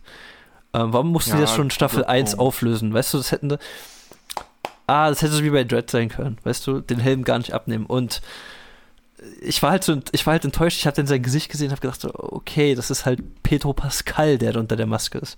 Wie er live halt lebt. Kein ja, es ist halt einfach der, ne? es ist halt einfach der Schauspieler. Und die Szene bringt auch wirklich nichts. Er nimmt diesen, IG-11 nimmt diesen Helm ab bearbeitet die Wunde von Petro Pascal, dann kommt noch so ein lustiger Spruch, haha, du wirst eine, du hast eine Gehirnerschütterung, du hast einen Schaden am Gehirn. Was? Ich habe einen Schaden am Gehirn? Nein, nein, das war nur, um dich aufzumuntern. Ja, wow, toll. Diese ganze, die, es hat es nicht gebraucht, weißt du? Das hätte man komplett weglassen können. Ähm, das ist so das, was ich am schlimmsten finde. Und seitdem kannte ich dann halt auch die Fresse von dem Typen. Und ja, war halt blöd. Aber egal, dann kam ja die stärkere Staffel 2. Also von daher. Dann kam ja die stärkere Staffel 2. Ja, ich muss, das, ich muss dir auch in einigen Punkten recht geben. Wie gesagt, dieses, dieses Auftragsartige, ähm, beziehungsweise auch so ein bisschen hin und wieder das Fehlen von einem roten Faden. Ähm, wo du jetzt nicht genau weißt, wo willst du darauf hinarbeiten. Das ist halt in, also jede Folge in Staffel 2 arbeitet halt aktiv darauf hin, das Staffelfinale noch interessanter zu machen. Genau. Ähm, und das passiert hier halt gar nicht, weil hier passiert sehr, sehr vieles in der ersten Staffel, was aber für das Finale an sich überhaupt keine Rolle spielt, beziehungsweise dann halt auch irgendwie vergessenswert ist. Ähm, und es ist mir halt auch so ein bisschen zu kapitelartig. Genau, wie du es auch vorhin selber schon gesagt hast, so ein bisschen zu ep episodenartig. Ähm, ähm, trotzdem finde ich, muss man sagen, dass sie hier schon in Staffel 1 bewiesen haben, was die für einen hoch, hohen Production Value bieten. Ja, ne? natürlich, also, das auf jeden Fall. Das, weil weil, weil gerade weil was, was Action betrifft, gerade was visuelle Effekte betrifft äh, und Animatronics äh, und im Allgemeinen CGI, ähm, finde ich überzeugend die hier in sehr vielen Bereichen. Um, ähm, und wenn man bedenkt, dass es halt so, so ein Film ist schon teuer, ne, mit so vielen Effekten. Ja. Aber das halt auf einer Serienbasis so lange ähm, so äh, ausführlich ähm, und, und, auf so einem hohen Niveau vor allem abzuliefern, ähm, fand ich schon echt ähm, überraschend. Also habe ich halt nicht erwartet, dass es, dass es so von der Qualität her so hochwertig bleibt. Ähm, und war auch echt froh. Und ich muss mal sagen, es hat sich so ein bisschen angefühlt wie so ein, wie so ein langer äh, Star Wars-Film, der so hin und wieder so ein paar Aussetzer hatte. ähm, also man war halt wirklich für diese ersten acht Folgen schon irgendwie in dieser Welt wieder drin. Ähm, und ich finde, das, das hat Staffel 2 dann auch noch mal ein bisschen besser gemacht, zu der wir jetzt übergehen. Ähm, und äh, fangen wir an mit Staffel 2, Folge 1, Kapitel 9, der Marshall, inszeniert von John Favreau, ähm, der auch Folge. eine richtig nice Folge, ohne Scheiß, das, wenn ich gerade von Production Value geredet habe, diese Folge zeigt, was, was diese Serie so viel besser macht als viele andere Filme, ähm, ja. die auf dem Niveau herauskommen. Ähm, weil das ist wirklich Quality 1A, kann man fast sagen. Also da, da, da äh, begegnen wir auch Timothy Oliphant als ähm, Cobb Vant ähm, auf Tatooine wieder. Ähm, da ist halt auch wieder so ein bisschen die Geschichte, dass so eine, das Dorf wird bedroht von so einem Crate-Drachen. Ähm, und Mendo ist eigentlich da, weil er halt denkt, dass er da einen weiteren Mandalorianer findet. Ähm, aber Cobb Vant hat sich einfach nur die, die Rüstung von Boba Fett angezogen. Ähm, weswegen ist da so, so ein paar Verwechslungen das ist, das kommt. Ist schon, das ist schon ein, äh, wenn ich kurz unterbrechen darf, das ist schon ja. ein richtig geiler Einstieg in diese Folge. Ähm, ich, ich, ich glaube, ich weiß nicht, ob wir dazu noch später kommen, ob da noch die Frage kommt, welche Folge ich dann am stärksten finde. Ähm, ich glaube, das ist eine der stärksten Folgen für mich. Ähm, weil sie hier halt wirklich diese, diesen, dieses Western-Ding richtig schön ausnutzen. Also das fängt oh, ja. ja. wirklich damit an, äh, er kommt da in diese Bar und ich suche jemanden und dann steht halt Timothy Oliphant da in dieser Boba Fett-Rüstung vor der Tür, setzt sich hin mit Getränken und nimmt dann einfach seinen Helm ab so und äh, er denkt, man denkt sich, hey, okay, what, was geht jetzt? Und dann äh, entpuppt sich der Typ ja als ganz stinknormaler Typ, der halt die Rüstung aufgekauft hat von äh, Javas waren es, glaube ich, ne? Und ja, von Javas. Genau, und äh, Mando fordert ihn halt zum Duell, weil er die Rüstung nicht abgeben will. Und man hat auch diesen schönen Western-Shot hier mit dieser Knarre, wo halt die Hand so an der Waffe ist. Und das wird ja. dann unterbrochen von dem Erdbeben von diesem Drachen. Und dann schließen die sich ja beide zusammen. Ähm, das, aber ich mit fand halt, die Atmosphäre war halt einfach mega geil. Die Atmosphäre war richtig nice ähm, und ich glaube, an der Stelle kann man auch wieder, was wir da bisher noch gar nicht gemacht haben, auch ein bisschen die Musik loben, mhm. ähm, die diese Serie auch schon ja, in der ersten Staffel sehr krass von, von Ludwig Göransson, ähm, der hier äh, richtig epische Vibes aufbringt und gerade auch natürlich durch die Musik dieses Western-Epos noch ein bisschen mehr äh, anfeuert, muss man glaube ich fast schon sagen. Ähm, und dann noch ein bisschen mehr die Epik mit reinbringt. Also, keine Ahnung, in dem Moment, als, als, äh, also als, als Cobb Vant halt in dieser Rüstung da äh, in der Tür stand, habe ich schon fast gedacht, okay, so früh ist Boba Fett jetzt schon wieder da, damit habe ich irgendwie nicht gerechnet. Hm. Ähm, hat sich dann ja dann nicht so herausgestellt. Also ich finde, hier haben die auch einen ganz guten Aufbau, was bestimmte Situationen betrifft, die dann in eine andere Richtung ent sich entwickeln, als man sie jetzt vielleicht im ersten Moment denkt. Ähm, was ich hier auch sehr interessant finde, gerade in dieser ersten Folge, dass die Taskenräuber, die ja lange Zeit in den Originalfilmen eher als wilde Spezies äh, und animalische F äh, Monster äh, mehr oder weniger symbolisiert wurden, hier tatsächlich auch nochmal so eine, so eine zweite Seite äh, von denen kennenlernen. Ne? Ähm, da war ich auch sehr überrascht drüber, dass man sich auf solche Wege begibt und halt auch so ein bisschen die, die Wesen noch ein bisschen mehr er, er, besser erklärt. Ähm, von, von der Idee dahinter zumindest. Ähm, und dann halt eben zeigt, das sind halt auch nur Wesen, die, die irgendwie versuchen zu überleben in dieser Wüste. Ähm, mhm. Und diese, diese ganze Rivalität mit den Menschen eigentlich nur daraus besteht, dass die Menschen sie halt verteufeln. ähm, und äh, denken, das sind böse Viecher. Also ich finde, da hat man wieder auch ein bisschen dieses Schwarz-Weiß-Denken so ein bisschen losgeworden. Mhm. Ähm, Gerade auch, wie die sich dann, wie, wie Mando sich dann auch mit denen unterhält, mit dieser Zeichensprache und diesen komischen Geräuschen und Geräuschen, so weiter. Ja, Klingt schon War echt bisschen, stark. Ja, ja. Aber ja, ja, Und vor allem dann diese, diese, diese, diese, diese Entwicklung, dass sich halt dann wirklich tatsächlich Menschen mit Tastenräuber verbinden, um halt diesen Crate-Drachen zu besiegen. Das war auch krass dass die halt Holy gearbeitet shit. haben. Ja, weil, weil also, man kennt ja, diese Tastenräuber, kennt man ja, ja, man kennt die halt aus den alten Filmen oder so immer nur als diese ähm, äh, oder ey, Teile. Eigentlich, eigentlich macht das doch die komplett, den kompletten zweiten Teil aus der Star Wars-Reihe irgendwie zunichte, oder? Nee, macht es nicht. Macht es nee? nicht. Weil okay. da waren die Tastenräuber wirklich äh, Spasten, weil sie haben Anakins Mutter entführt. Ähm, und waren ja, sicher auch im Begriff, die zu töten ähm, weil die nun mal diese Ader haben. Also, das ist ja, das, das, das wie, das lässt wie, sich ja nicht wie, aber wie ist die verschwunden jetzt in der Serie? Ja, weil man hier jetzt halt, du musst halt auch sagen, du kannst ja nicht einen Taskenräuber äh, kennenlernen und danach Nein, dann komplett die ganze Spezies beurteilen. Ähm, aber so hat es gewirkt in dem Film, so meine ich das. Also es hat immer so ja, gewirkt ja. in dem Film. Äh, man kannte sie halt nur so, auch aus Teil 4.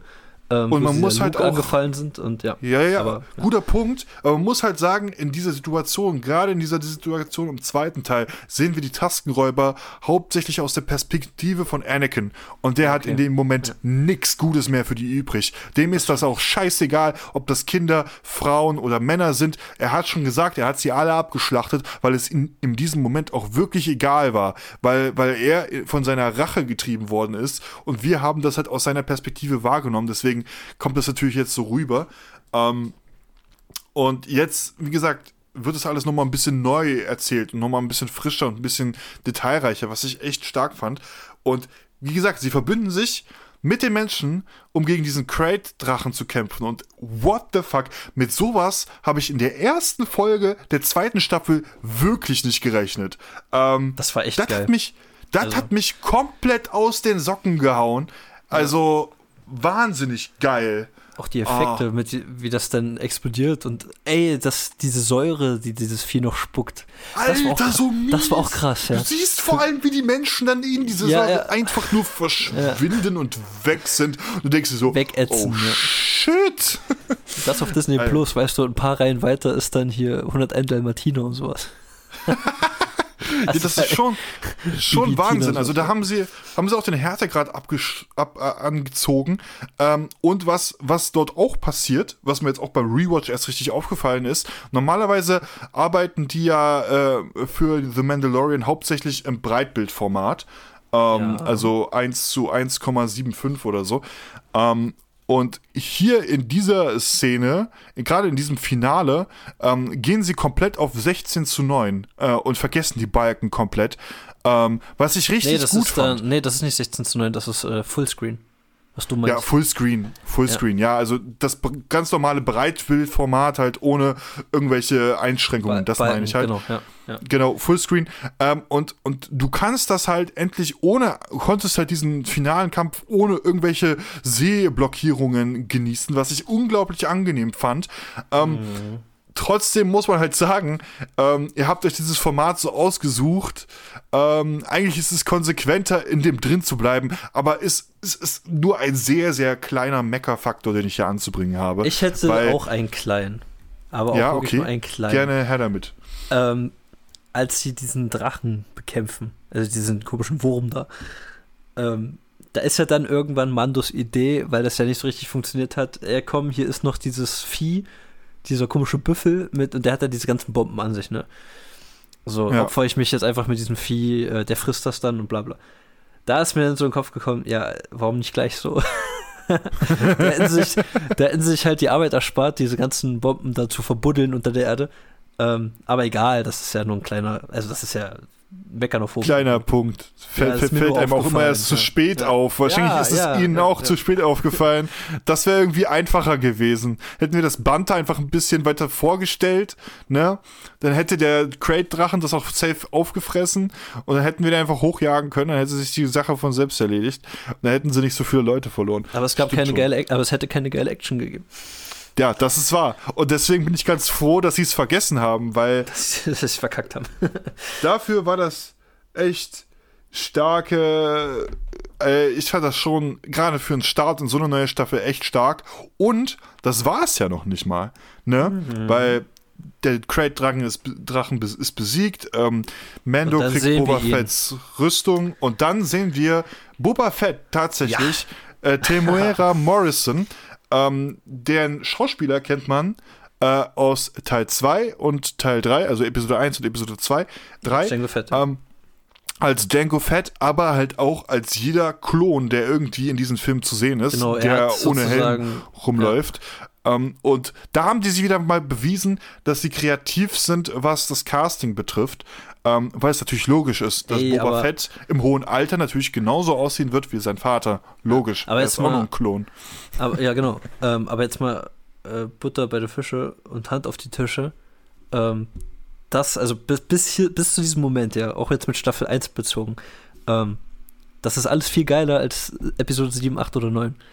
Also das, Mit, mit Abstand, weil die hier halt weißt du, das. Weil sie halt ah, wissen, das ist halt der Punkt, weil sie halt wissen, was Fans sehen wollen. Ja. Ähm, der Boba Punkt Fett, ist, Alter. Und, genau, also sie haben sich halt, die haben halt Episode 7, 8 und 9 hätte deutlich besser funktioniert, wenn sie sich halt mehr ans Universum gehalten hätten und halt nicht die Geschichte so ähnlich aufgebaut hätten wie Episode 5, 4, 5 und 6 Genau, mit anderen Ähm, Leuten bloß, ja. mit anderen Leuten bloß. So, das, das hätten sie einfach, wenn sie das vergessen hätten, dann wären das viel bessere Filme geworden, muss man einfach so sagen. Ähm, und wenn sie sich halt genau an dem orientiert hätten, was Mandalorian gerade in Staffel 2 macht, weil sie da halt von vorne bis hinten irgendwie fast nur an die Fans gedacht haben vom Gefühl her äh, und das in den Filmen irgendwie komplett vergessen haben, was sehr schade ist. Ähm, und das, wie gesagt, man sieht Boba Fett zum Schluss noch, damit fällt die, Se die Folge aus. Ähm, und damit gehen wir weiter zu Kapitel 10, die Passagierin, inszeniert von Peyton Reed. Ähm, auch eine sehr interessante Folge. ähm, er, er kommt zurück zu Tatooine, zu diesem, äh, zu diesem Hangar, zu dieser Frau, die wir ja auch aus, schon aus Staffel 1 kennen, die so sich immer Ja. so ein bisschen ganz gerne um, um kleinen Baby Yoda kümmert. Mit diesen Und komischen Robotern, die es verkackt haben, den, den Flieger von Mando äh, zu reparieren. So, ey, geht, richtig, geht sorgfältig damit um, was macht ihr da? Das ist schon echt, echt, echt süß gemacht, finde ich. Ähm, und dort bekommt äh, er einen weiteren Hint, wo sich Mandalorianer äh, befinden könnten, die ihm bei seiner Mission mehr oder weniger helfen könnten. Ja. Und dafür ähm, ähm, muss, muss er aber halt eine, eine Frau mit ihrer Brut ähm, zu einem äh, nach Moment nach Trask äh, muss er sie bringen. Ähm, auf dem, und er, weil die Eier halt diese Brütungen, kann er halt nicht Hyperraum fliegen, sondern muss halt Normalgeschwindigkeit fliegen, was ziemlich Ja. belastend sein muss. Äh, auf dem Weg wird er allerdings ähm, wieder von äh, TIE Fighter Jägern, äh, nee, nicht TIE Fighter, X-Wing, ich bin jetzt schon, X-Wing-Flüglern ähm, kontrolliert Republik, ja.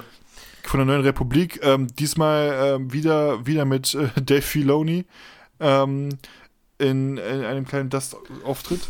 Ähm, Und ja, die checken halt relativ schnell, hups, dieser Kreuzer, der war bei diesem ähm, Ausbruch da irgendwie, äh, hatte der was zu tun in der ersten mhm. Staffel. Deswegen ähm, können wir den jetzt nicht einfach so fliegen lassen. Ähm, Mando ist natürlich keiner von den Leuten, der sich irgendwie verhaften lässt ähm, und macht natürlich eine sehr schöne Verfolgungsjagd draus. Ähm, stürzt dann aber ab, leider, äh, in eine Eishöhle auf und, und die Razor Crest, sein Schiff. Spinnen. Alter, ich muss ganz ehrlich sagen. Und genau, sie landen auf diesem Planeten und das ist, also ganz ehrlich, das war auch wieder, da hat mich diese Serie schon wieder so krass überrascht. Ähm, also ich muss ganz ehrlich sagen, es war auch mega charmant, ähm, weil Baby Yoda findet halt die Brut von dem von der Frau halt so interessant, beziehungsweise ja, ja, es ist ja, es ist eine Schmankelfolge, es ist eine richtige Schmankelfolge für Baby Yoda. Der hat richtig Bock auf Eier gehabt, weil er frisst so viel davon und ich denke mir so, Alter, was ist nur los? Du bist so ein kleiner Wicht ähm, und kannst so viel fressen, das ist ja Wahnsinn. Ähm, Genau, aber sie, sie, sie verirren sich da irgendwie so ein bisschen auf dem, auf dem Planeten und äh, triggern damit und Baby Yoda ähm, weil er halt findet natürlich Eier. äh, er, findet Eier und frisst davon eins und triggert damit automatisch aus Versehen diese ganzen Viecher, ähm, die, die da. Eisspinnen. Ja. Die Eisspinnen. Und das sah, ey, ganz ehrlich, das sah richtig gut aus. Das sah so mhm. gut aus, so hochwertig. Du hattest zum keinen Moment irgendwie das Gefühl, oh, da haben sie aber was vergessen in der, in der Visual äh, Effects Department. Nee, ich ja. fand, das hat hier richtig gut funktioniert, von vorne bis hinten. Ich muss ähm, ganz ehrlich sagen, ich war auch überrascht, dass es Spinnen sind, weil äh, die hat man jetzt noch nicht so häufig gesehen im Star Wars-Universum und ich habe auch am Anfang gedacht, okay, Eisplanet, jetzt gibt es da wieder so einen komischen Yeti wie bei Episode 5. ähm, und war dann halt sehr überrascht, dass es Spinnen waren. Das fand ich ziemlich nice. Also hatte was. Und das war auch eine miese Verfolgungsjagd, Alter. Das ja. war mir auch ein bisschen unangenehm. Weißt du, da ist diese Folge, diese, die, diese Serie ist schon so ab 12, aber ich, mir, mir war trotzdem hin und wieder so ein bisschen unheimlich, weil es mir ein bisschen zu viel gekrabbel war. Mhm. Äh, muss ich sagen. Zu hart. Ähm, ein bisschen zu haarig, ein bisschen zu viele Beine für meinen Geschmack. Ähm, aber sie schaffen es mehr oder weniger, denen in ihr Schiff zu entkommen. Und du denkst auch schon fast, Alter, sie kommen gleich weg und dann kommt da dieses Riesenviech wieder. dieses Riesenviech, ähm, diese Mutterspinne, fast schon, die dann fast schon das, äh, das Urteil über Leben und Tod von den äh, dreien fällt. Ähm, dann aber, das ist so ein bisschen ein kleines bisschen Deus Ex Machina. Das muss man schon ein bisschen kritisieren, weil dann sind halt die X-Flügler wieder da, ähm, die sich dann um diese ganzen Viecher kümmern. Ähm, Wäre so ein bisschen mein einziger Kritikpunkt wirklich an dieser Folge gewesen. Durch so einen kleinen Deal schafft es halt Mando irgendwie, dass er halt nicht gefangen wird, äh, sondern weiterhin seiner Wege gehen kann. Ähm, das ist dann halt schon. Aber trotzdem, ich finde im Großen und Ganzen wieder eine sehr hochwertig produzierte Folge. Äh, ich hatte damit sehr viel Spaß und wie gesagt, auch vor allem sehr viel Spaß mit, mit einem fressenden Baby Yoda. Mhm. Ähm, äh, ich, ich der hat für mich noch mehr Sympathiepunkte bekommen in dieser Folge. Hätte noch das Speck gefehlt neben den Ei. Der Speck. sehr gut. Ähm, weiter, Kapitel 11, die Thronerbin, äh, von Bryce Dallas Howard inszeniert.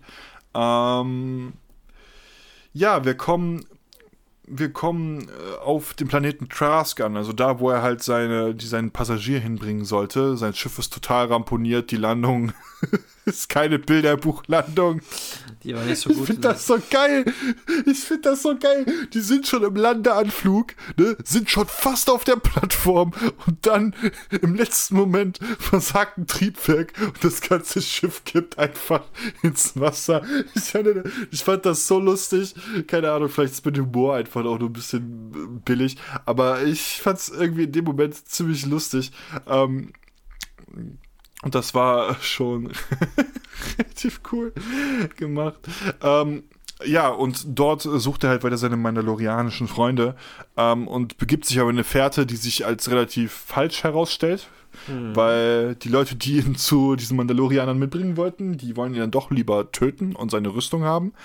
Ähm, ein bisschen enttäuschend für ihn. Ähm, dort aber bekommt er direkt Unterstützung. Und jetzt kommen wir nämlich zu einer der allerersten Kreuzungen ähm, von Clone Wars und The Mandalorian. Oh, jetzt ähm, kommt die erste schon. Kommt die erste schon, nämlich äh, Bo-Katan, also eine der Thronerben von dem Pla Planet Mandalore, ähm, ist mehr oder weniger auf der Suche ja nach diesem, nach diesem Dunkelschwert, was sich ja so ein bisschen herausstellt in dieser Folge. Und Bo-Katan ist eine der Hauptansprechpartner, beziehungsweise auch eine der Freunde von Ahsoka Tano in The Clone Wars. Ähm, das ist ganz cool. Also, das ist übrigens die Sprecherin, die in Clone Wars Bo-Katan spricht, spielt sie hier halt auch. Ist das nicht ähm, auch so ein ähm, kleiner Hinweis auf die nachfolgenden Folgen dann für die Fans gewesen? Ja, natürlich, natürlich. ähm, also, weil, weil hier fällt der Name Ahsoka Tana auch das allererste Mal, mhm. ähm, weil sie, sie ändern halt so ein, so ein imperiales Frachtschiff. Ähm, Alter, das war aber auch so ein geiler Kampf. So viel Action wieder in so, in so einer kurzen Folge. Die Folge war eine halbe Stunde lang und was die da gemacht haben, ist wahnsinnig krass gewesen vom Production Value. Ähm, so viel Power und ich fand diese Mandalorianer, gerade dieses Dreierteam um Bo-Katan herum, herum, war einfach unglaublich badass in vielen Momenten. Ähm, und hat einfach so geile Auftritte gehabt, als die, als die Folge ganz frisch rausgekommen ist und ich die gesehen hatte, hatte ich, glaube ich, sogar diesen Badass-Auftritt von denen kurz in meiner Insta-Story geteilt, weil das war einfach schon echt äh, schick gemacht. Genau, und sie gibt ihm halt so ein bisschen den Hint, ja, du willst, willst äh, Baby Yoda zu den Jedi bringen. Ich kenne da einen Jedi, der, der wohnt äh, da halt auf diesem Planeten, das ist Ahsoka Tano, nach Corvus, genau, ähm, ja. sucht dort nach Ahsoka Tano. Ähm, wie gesagt, ähm, da gibt es halt schon die erste Connection zu, zu The Clone Wars. Ähm, der einzige Punkt, der einzige Kritikpunkt, den ich am Beispiel von Bo-Katan, aber auch am Beispiel von Ahsoka Tano habe, ähm, die Figuren sind zu jung die sind viel zu jung. Also, mhm. die sind jetzt schon in The Clone Wars so um die 20, äh, also Ahsoka ist relativ jung, aber Bo-Katan ist, glaube ich, schon so Mitte 20, Anfang 30. Ähm, und wohlgemerkt, allein zwischen Episode 3 und 4 liegen 20 Jahre. Und zwischen, und ich glaube, die Zeit von Episode 4 bis 6 sind auch nochmal ungefähr 10 Jahre. Und das spielt hier ja deutlich nach Episode 6. Also, sie müsste schon für mich irgendwie schon so 20, 30 Jahre älter sein, damit es irgendwie glaubhaft wird. Also, ähm, ich will nur sagen, sie war mir ein bisschen zu jung. Die, die Schauspielerin von äh, Ahsoka Tano ähm, ist 79 geboren. Also die ist auf jeden Fall Ü30. ja, ja, aber sie sieht nicht danach aus. Sie sieht nicht danach aus. Das ist der Punkt. Und es war bei Bo-Katan mhm. genau das gleiche Problem. Ich fand, sie sahen. Ja, liegt vielleicht an der Spezies. Also bei Bo-Katan liegt es nicht an der Spezies, weil sie ist äh, ein auf Mandalore geborener Mensch. Ähm, ja, mein Gott. Ich finde, da hätte man noch ein bisschen mehr drauf achten können, dass es das vom, vom Zeitgefühl so ein bisschen mehr passt. Wie gesagt, bei Ahsoka ist das alles spezieller, so, das ist, ähm, da, da, da, da, da schaue ich ein bisschen drüber weg, weil ich mir da halt auch ganz sicher Hätte sie einen Bart haben bin. sollen, oder? Nein, auf keinen Fall. äh, einfach ein mehr paar Falten. mehr Falten hätten es für ah, mich okay. schon getan. Also das, das, das wäre schon gewesen. Deswegen ist es Meckern auf hohem Niveau. Es mindert jetzt die Qualität dieser Folge auch in keiner Art und Weise. Es ist mir halt nur als Typ, der The Clone Wars halt sehr intensiv geschaut hat, äh, aufgefallen, um das so zu sagen. Ähm, genau, aber das ähm, Kapitel 11 war eine geile Folge. Äh, viel Action auf wenig Zeit ähm, und trotzdem hattest du das Gefühl, dass du dir einen längeren Film anguckst, fand ich. Ähm, weil er halt so episch und gut gemacht war äh, auf der Ebene. Und wie gesagt, der neue, der neue, der neue Hinweis kommt dazu. Und genau. Nachdem das Schiff halt irgendwie repariert werden muss, kommen wir zu Kapitel 12, äh, die Vertreibung, The Siege von Carl Weathers ähm, inszeniert. Ähm, und äh, da kommt er halt nochmal ein bisschen zurück nach, ähm, nach Navarro, ähm, wo er halt seine Freunde zurückgelassen hat, äh, wie, wie gesagt, Grief Gaga und Carol June äh, chillen da halt noch ein bisschen. Mhm. Und das ist, ich habe keine Ahnung, wie, kannst du nonstop so geile Folgen produzieren? Weil das ist genau so eine krasse Folge. Ähm, da da gibt es noch so eine imperiale Basis auf dem Planeten. Ähm, das war, na, die dachten, das wäre ein Stützpunkt, der verlassen war. Und dann äh, gab es zwei Überraschungen, äh, zwei Wendungen. Einmal die Wendung, dass die gar nicht verlassen ist. Und dann die zweite Wendung, und dann die zweite Wendung, dass es gar keine äh, Basis, also keine, kein Stützpunkt oder so ist, sondern ein Labor. Und das war richtig spannend, fand ich. Man hatte dann gesehen, dass da irgendwie an was geforscht wird, irgendwelche Klone oder als mit irgendwelchem Blut von irgendeinem Kind. Ähm, ich weiß gar nicht mehr, was das überhaupt für ein Kind gewesen sein soll. Wurde das erklärt? Das wurde gar nicht erklärt, war? Es wurde gar nicht erklärt, aber. Es wurde nur ähm, gesagt, irgendein Kind. Also ja, ein macht, machtsensitives Kind irgendwie. Und ja, ja, ähm, das Hologramm, die machen ja, spielen ja so ein Hologramm ab. Ja. Ähm, und das lässt halt sehr viel nahe liegen, dass, äh, dass ähm, Baby Yoda wahrscheinlich dort ganz schön in die Mangel genommen wäre, äh, wenn es. Deswegen wollen die den haben, ja. Genau, genau, weil sie halt da die Experimente durchführen wollen.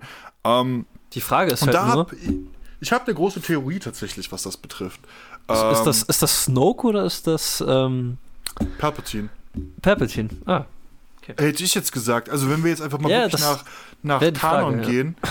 ähm, der noch von George Lucas entwickelt worden ist, bevor Leute wie J.J. Abrams oh nein, und Johnson das alles verhunzt haben, ähm, oh. äh, hat sich nämlich hat sich nämlich das Imperium nach dem Sturz vom Imperator Palpatine daran begeben, den, den Imperator nochmal zu klonen ähm, und neu zu erschaffen. Ähm, deswegen ist meine Theorie, dass diese Experimente, die dort durchgeführt werden, eigentlich nur dazu dienen, den Imperator wieder zurückzubringen. Deswegen brauchen sie halt auch ein machtsensitives Wesen, um halt irgendwie so ein bisschen die Macht also, wieder zurücktransformieren zu können. Also wenn, das, was ich dabei sehe. Ähm, wenn wir, wenn wir bei letzten, wenn wir beim letzten Kapitel sind von Staffel 2, ähm, habe ich noch eine Frage. okay. Auf jeden Fall jagen sie actionreich dieses ganze Ding in die Luft. Äh, das ist echt cool. Ja, das stimmt.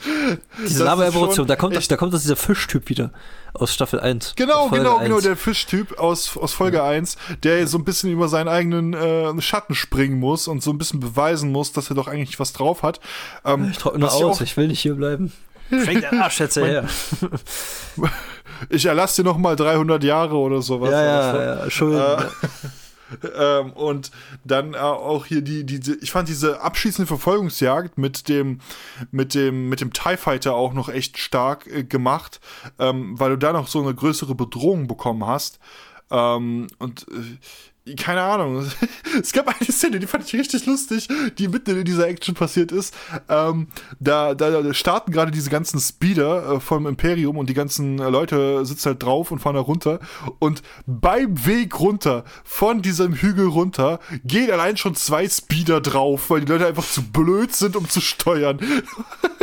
weil die eine, weil die sich halt zu zweit durch so einen richtig engen Spalt quetschen wollen.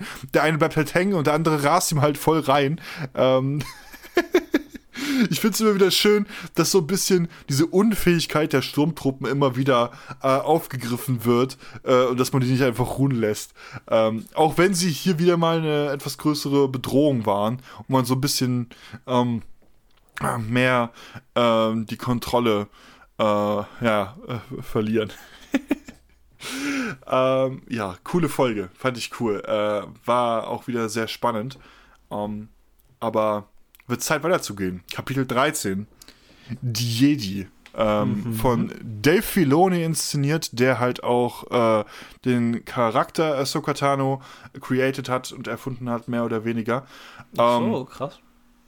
Äh, ja, ist halt kein, wie gesagt, George Lucas hatte die Idee zur Star Wars, äh, Clone Wars Serie, aber Dave Filoni hatte eigentlich die Administration über die komplette Serie. Das heißt, der hm. Großteil der Geschichten kommen aus seinen Federn, aus seiner Also Feder. ist die eigentlich von ihm. Okay. Ja, genau. Es ist, wie gesagt, er ist Showrunner. Er ist offizieller Showrunner gewesen von äh, Clone Wars und äh, Rebels. Ähm, genau. Ich finde, Besser hätte man diese Folge auch nicht einleiten können, weil ich finde, Ahsoka Tano bekommt hier einen richtig coolen Einstieg. Ähm, und wird hier auch richtig schön badass Im inszeniert. richtig im Wald und auch, wie sie auch immer wieder, das ist halt so krass. Normalerweise hast du ja solche Folgen oder solche Momente, wo halt Leute immer random verschwinden, das halt irgendwie immer umgeschnitten wird ne? Dass irgendwie eine neue Perspektive genommen wird und dann siehst du halt, oh, der Charakter ist nicht mehr da, wo mag er denn hin sein? Was ich hier richtig faszinierend fand, dass Ahsoka Tano halt wirklich die ganze Zeit im Nebel verschwunden ist. Ähm, und also wirklich, du hat, der, der Shot war da und da passiert ein bisschen Nebel und dann war sie weg. So, es war, da war kein künstlicher Schnitt zu sehen und so weiter. Ähm, da wurde einfach gezeigt, die hat Skill, ähm, mehr oder weniger, um das so ja. zu sagen. Ähm, genau, und Mando ist auf dem Weg dorthin, um halt höchstwahrscheinlich äh, Baby Yoda für immer fortzugeben. Ähm, anders, und anders Soccer, halt, ja. Das war ja die Mission. Ja, will, will's, also, genau, er will sie, er will, will Baby Yoda, äh, wie wir auch in dieser Folge erfahren, Grogu, wie er heißt, ähm, an Ahsoka weitergeben. Ja, Name ist jetzt nicht so unbedingt so mega kreativ. Aber da, da ist ja ähm, eine Festung. Hm. Und in dieser Festung gibt es die Großadmiral Thrawn mit ihrer, keine Ahnung, Clique äh, wo unter anderem ja auch Michael Bean äh, als äh, genau. keine Ahnung, irgendein Soldat halt ist, ja, Söldner. Und ähm, so, äh, er hat ja dann von ihr die Auftrag bekommen, Ahsoka zu töten und dann erfährt er, dass Ahsoka die, die ist, ähm, der er halt diesen Baby, also Grogu halt abgeben soll. Deswegen schließt er sich halt mit ihr zusammen und ähm, reitet sozusagen ein dort in äh, diese in diese Festung. Und da muss ich halt sagen, da hatte ich so ein bisschen das Gefühl, also klar, das war auch so, so dieses Western-Feeling auch, gerade hier zwischen Michael ja. Bean und äh, Mando halt in diesem Duell, oh, wo er so, ja, wo, er so tut, wo, er die, wo er die Waffe ablegen will und dann zieht ja, er, genau. dann zieht Mando halt schneller, das war halt auch wieder Western-Feeling, ähm, aber das Ganze hatte auch so ein bisschen was von einem, von einem Eastern, also äh, aus, aus dem Osten, also hier diese, diese ganze, hier Kill Bill zum Beispiel. Das hat mich halt sehr stark ja, an grade, Kill Bill zum Beispiel erinnert. Ja. Der gerade der Kampf Ahsoka. zwischen ja. Ahsoka, genau, genau. Das fand ich nämlich auch, weil du gerade auch, da hat auch sehr viel die Umgebung äh, dazu beigetragen. Ja, die Bäume ich. und das Gewässer, also dieses, dieses Wasser da und ah, diese Brücke und dieser Kampf mit, mit Thrawn, mit diesem, mit diesem Stab aus dieser Rüstung. Ähm, wie heißt die Rüstung nochmal? Äh, die, die, die, die Mando-Rüstung, also diese wie heißt äh, die? Beskal-Rüstung. Beskal. Genau. Beskal genau. Und das war ja die, das war ja dieser Stab auch und dann hat sie halt gefightet gegen Ahsoka und das war auch echt ein nicer Kampf. Es ist schon, schon echt cool gewesen, genau. Und die, sie sah auch sogar noch, äh, die, die Magistratin äh, sah sogar noch ein bisschen äh, aus wie, wie, ähm, Lucy Lou. Äh, wie Lucy Lou. Äh, hatte halt so ein paar asiatische Züge, um es so zu sagen. Äh, ja. Was hat auch sehr viel dazu bei. Und die Musik fand ich auch wieder sehr interessant und stark äh, gestaltet, ganz speziell für diese Folge. Ähm, ich finde, es gibt auch diesen einen geilen Shot von Ahsoka, wo, wo sie halt hinter ein, zwei Leuten auftaucht und dann siehst du halt, wie sie die beiden Lichtschwerter aktiviert und das aussieht wie so ein, ein, ein, ein wie, so, wie so zwei Schwerter, die sie gerade so auseinanderzieht. Weißt du, was ich meine? Ja. Ähm, wo sie hinter diesen beiden Typen steht und dann so genau. äh, die auseinanderzieht, ja. Genau, genau. Also ich finde, da gab es, ich fand, das war visuell auch echt stark inszeniert. Ähm, wie gesagt, du hast auch schon angeklärt, genau diese Situation zwischen, äh, zwischen Mando und dem Söldner, ähm, wie, wie du die ganze Zeit siehst, wie, wie Mando da so seine Hand die ganze Zeit schon hält an seinem, seiner Pistole. Ähm, und nur wartet und dann legt er halt die Waffe hin und du siehst halt schon, so Mando entspannt sich und denkt sich, und de der Typ denkt halt schon so, ey, jetzt ist meine Chance anzugreifen. ähm, ja, dämlich. Und, und Mando ist trotzdem schneller. Also ich fand auch wieder kampfmäßig sehr schön Guerilla-Style und auch ein bisschen dreckiger und natürlich wieder so ein bisschen im Vordergrund diese Stadt zu befreien.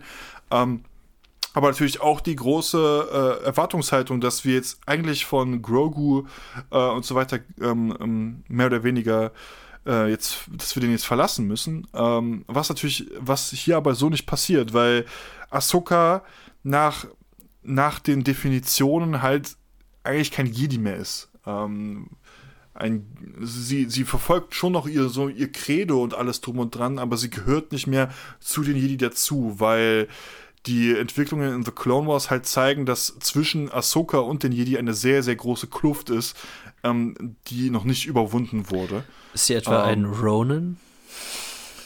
Ronin? Hä? Äh, ein, ein Ronin ist äh, bei den Samurai ein herrenloser Samurai, also ein äh, abge, also ein äh, ausgestoßener, ein Einzelkämpfer, ein einsamer Wolf. Und wenn du sagst, ja. sie ist, sie, sie ist nicht so mehr sagen. so wirklich ein Jedi, dann ist sie halt im Prinzip ein Ronin. Kann man so sagen, ja. Sie hat ihren eigenen Kopf und verfolgt halt ihre ja. eigenen Ziele. Ähm, und das halt auch schon in den letzten Folgen von, ähm, von Clone Wars. Ähm, die halt, die letzten Folgen von Clone Wars, die, die tragen halt auch sehr viel zu dieser Mandalorian-Serie bisher auch sehr viel bei, wenn man die halt kennt. Aber noch ein bisschen Zusatzinformationen. Alter, dann hat sie ja, dann hat sie ja auch eine ganz bestimmte äh, Position bzw. Beziehung zu Anakin, also zu Darth Vader. Da bin ich gespannt, ob man das nochmal irgendwie in der Obi-Wan-Serie oder so nochmal thematisiert. Das, das, das fände ich halt mega interessant. Also ich, das soll in Rebels thematisiert werden. Oh, ähm, deswegen deswegen gibt es so viele, deswegen gibt so viele Serien. Bei X-Wing wird dann, äh, keine Ahnung, da kommt dann, da wird dann nochmal, äh, Mars Windu kommt dann nochmal vor und Qui-Gon Jinn und dann muss ich die Serie doch gucken, oder was? Ja, toll. Nee, so machen die das also. Wie gesagt, ich, ich, ich, ich suchte mal die wichtigen, relevanten Folgen raus, ähm, wo, gerade in Rebels, äh, wo sich ähm, die Wege von äh, Ahsoka und Darth Vader treffen, äh, kreuzen. Okay. Ähm, und dann kannst du dir die einzeln mal anschauen, aber du musst jetzt keine ganzen Staffeln dafür schauen. Also das ist dann, glaube ich, nicht notwendig. Ähm, okay. Auf jeden Fall eine starke Folge, fand ich. Ähm, und ich habe mich sehr gefreut, Sokotano hier wieder zu sehen. Ähm, hat mein Fanherz äh, sehr äh, befriedigt, um das so zu sagen. Ähm, Abgesehen davon, dass sie mir halt ein bisschen zu jung war. Also, wie gesagt, die Schauspielerin mag alt sein, äh, aber. Ah, die Maske ich war fand, zu jung.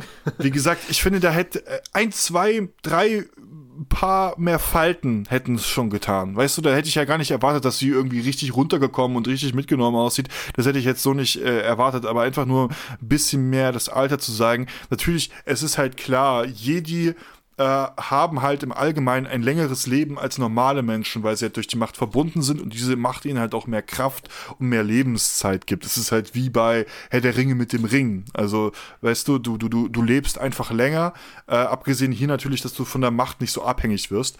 Ähm, und da, deswegen den Punkt verstehe ich schon, aber man finde, guck mal, Qui-Gon Jinn, ein Qui-Gon Jinn ist das Alter auch nicht so einfach vorbeigegangen. Der sah auch relativ alt aus.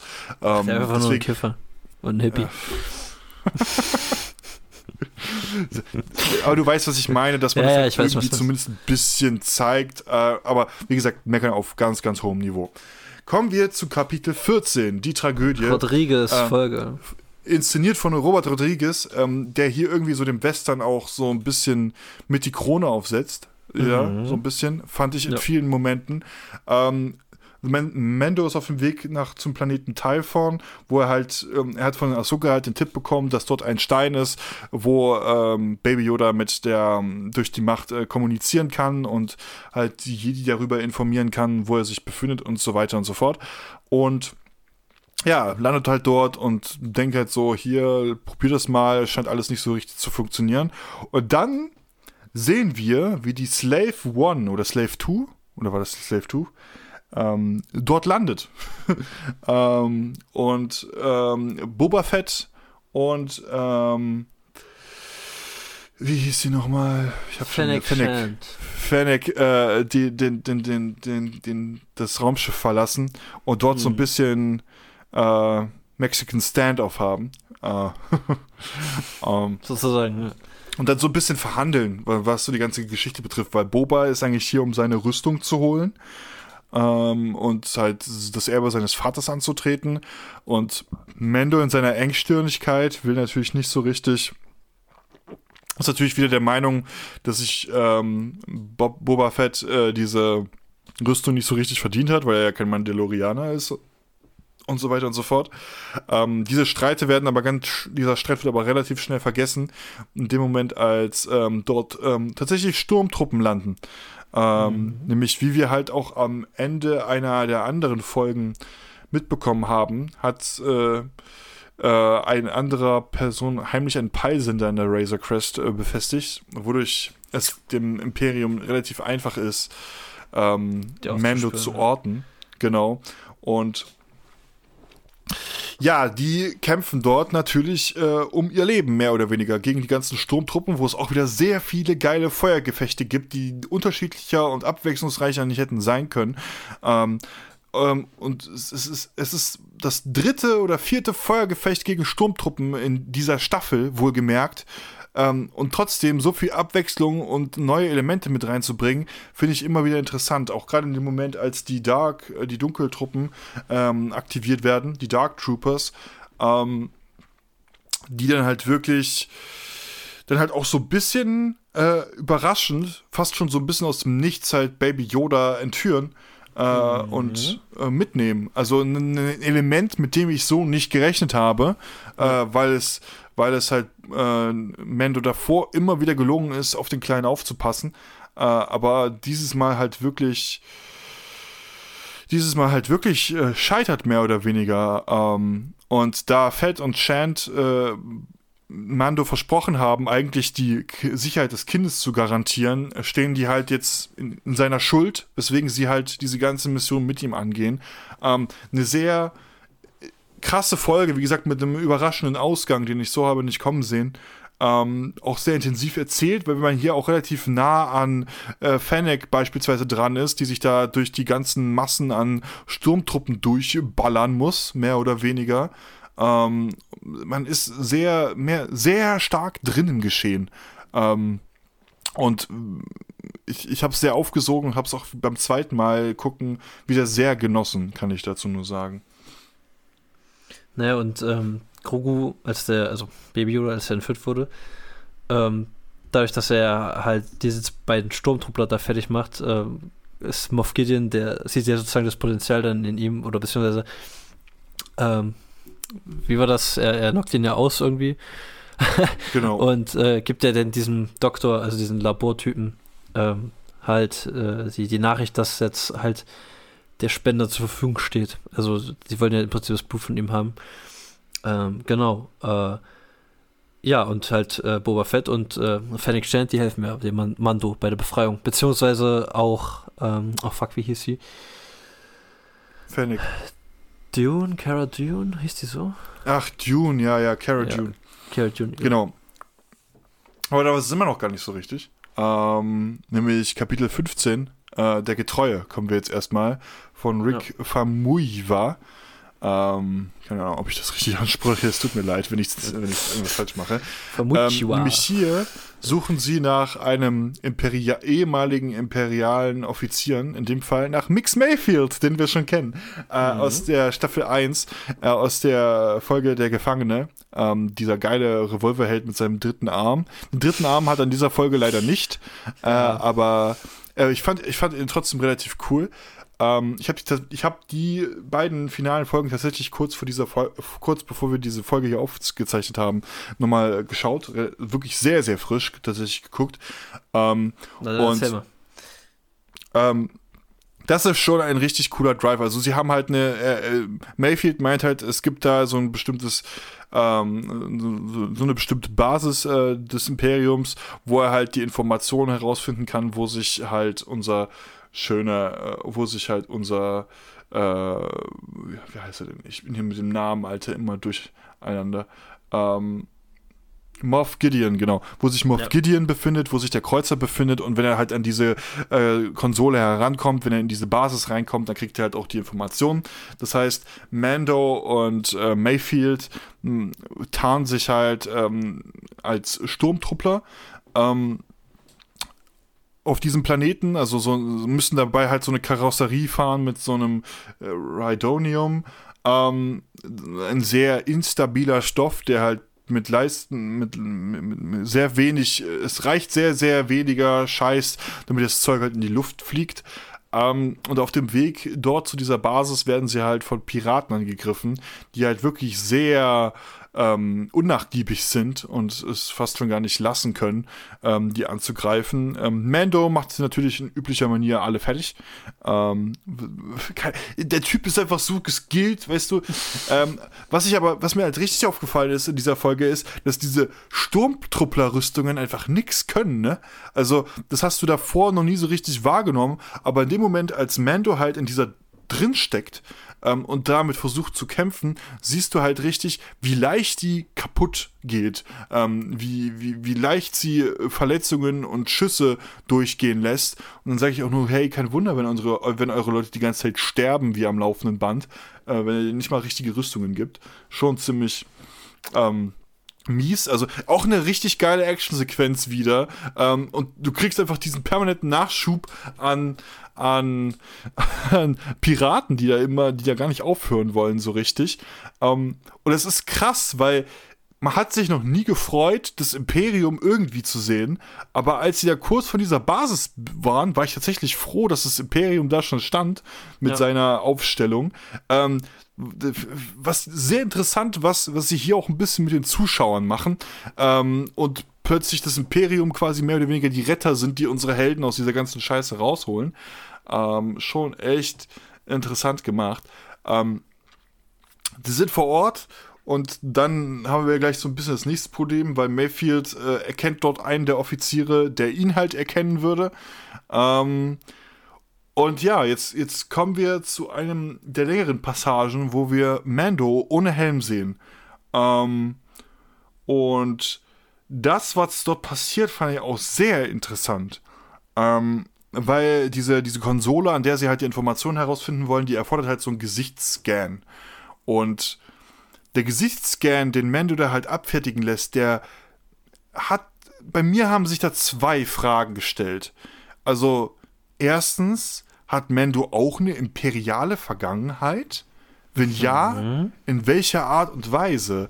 Weil mhm. das hat den Charakter für mich nochmal auf eine ganz andere Ebene gebracht. Also, weil ich damit auch nicht so richtig gerechnet habe, weil auf der Ebene hättest du Mayfield ja nicht gebraucht. Nee. Eigentlich, ne? Eigentlich so, nicht, nee. Wozu und, halt, ne? Ja, wozu, wozu, genau. Ähm, das fand ich halt schon ziemlich äh, interessant. Und äh, Frage Nummer zwei, die sich so ein bisschen gestellt hat, ähm, bist du wirklich ein guter? Ähm, das ist diese oh. Frage, die ich mir bei solchen Charakteren äh, überhaupt stelle. Also deine Charakterentwicklung in den beiden Staffeln bisher hat gezeigt, dass du im Herzen ein gutes Herz hast und halt deinen Prinzipien treu bist und allem drum und dran. Ähm, aber, ja, aber, versteckst du unter diesem Charakter eine ganz andere Persönlichkeit, ähm, die Alter, wir gar nicht auf. kennen. So, das war halt mein Fuck so ein bisschen bei mir. Ich hab's.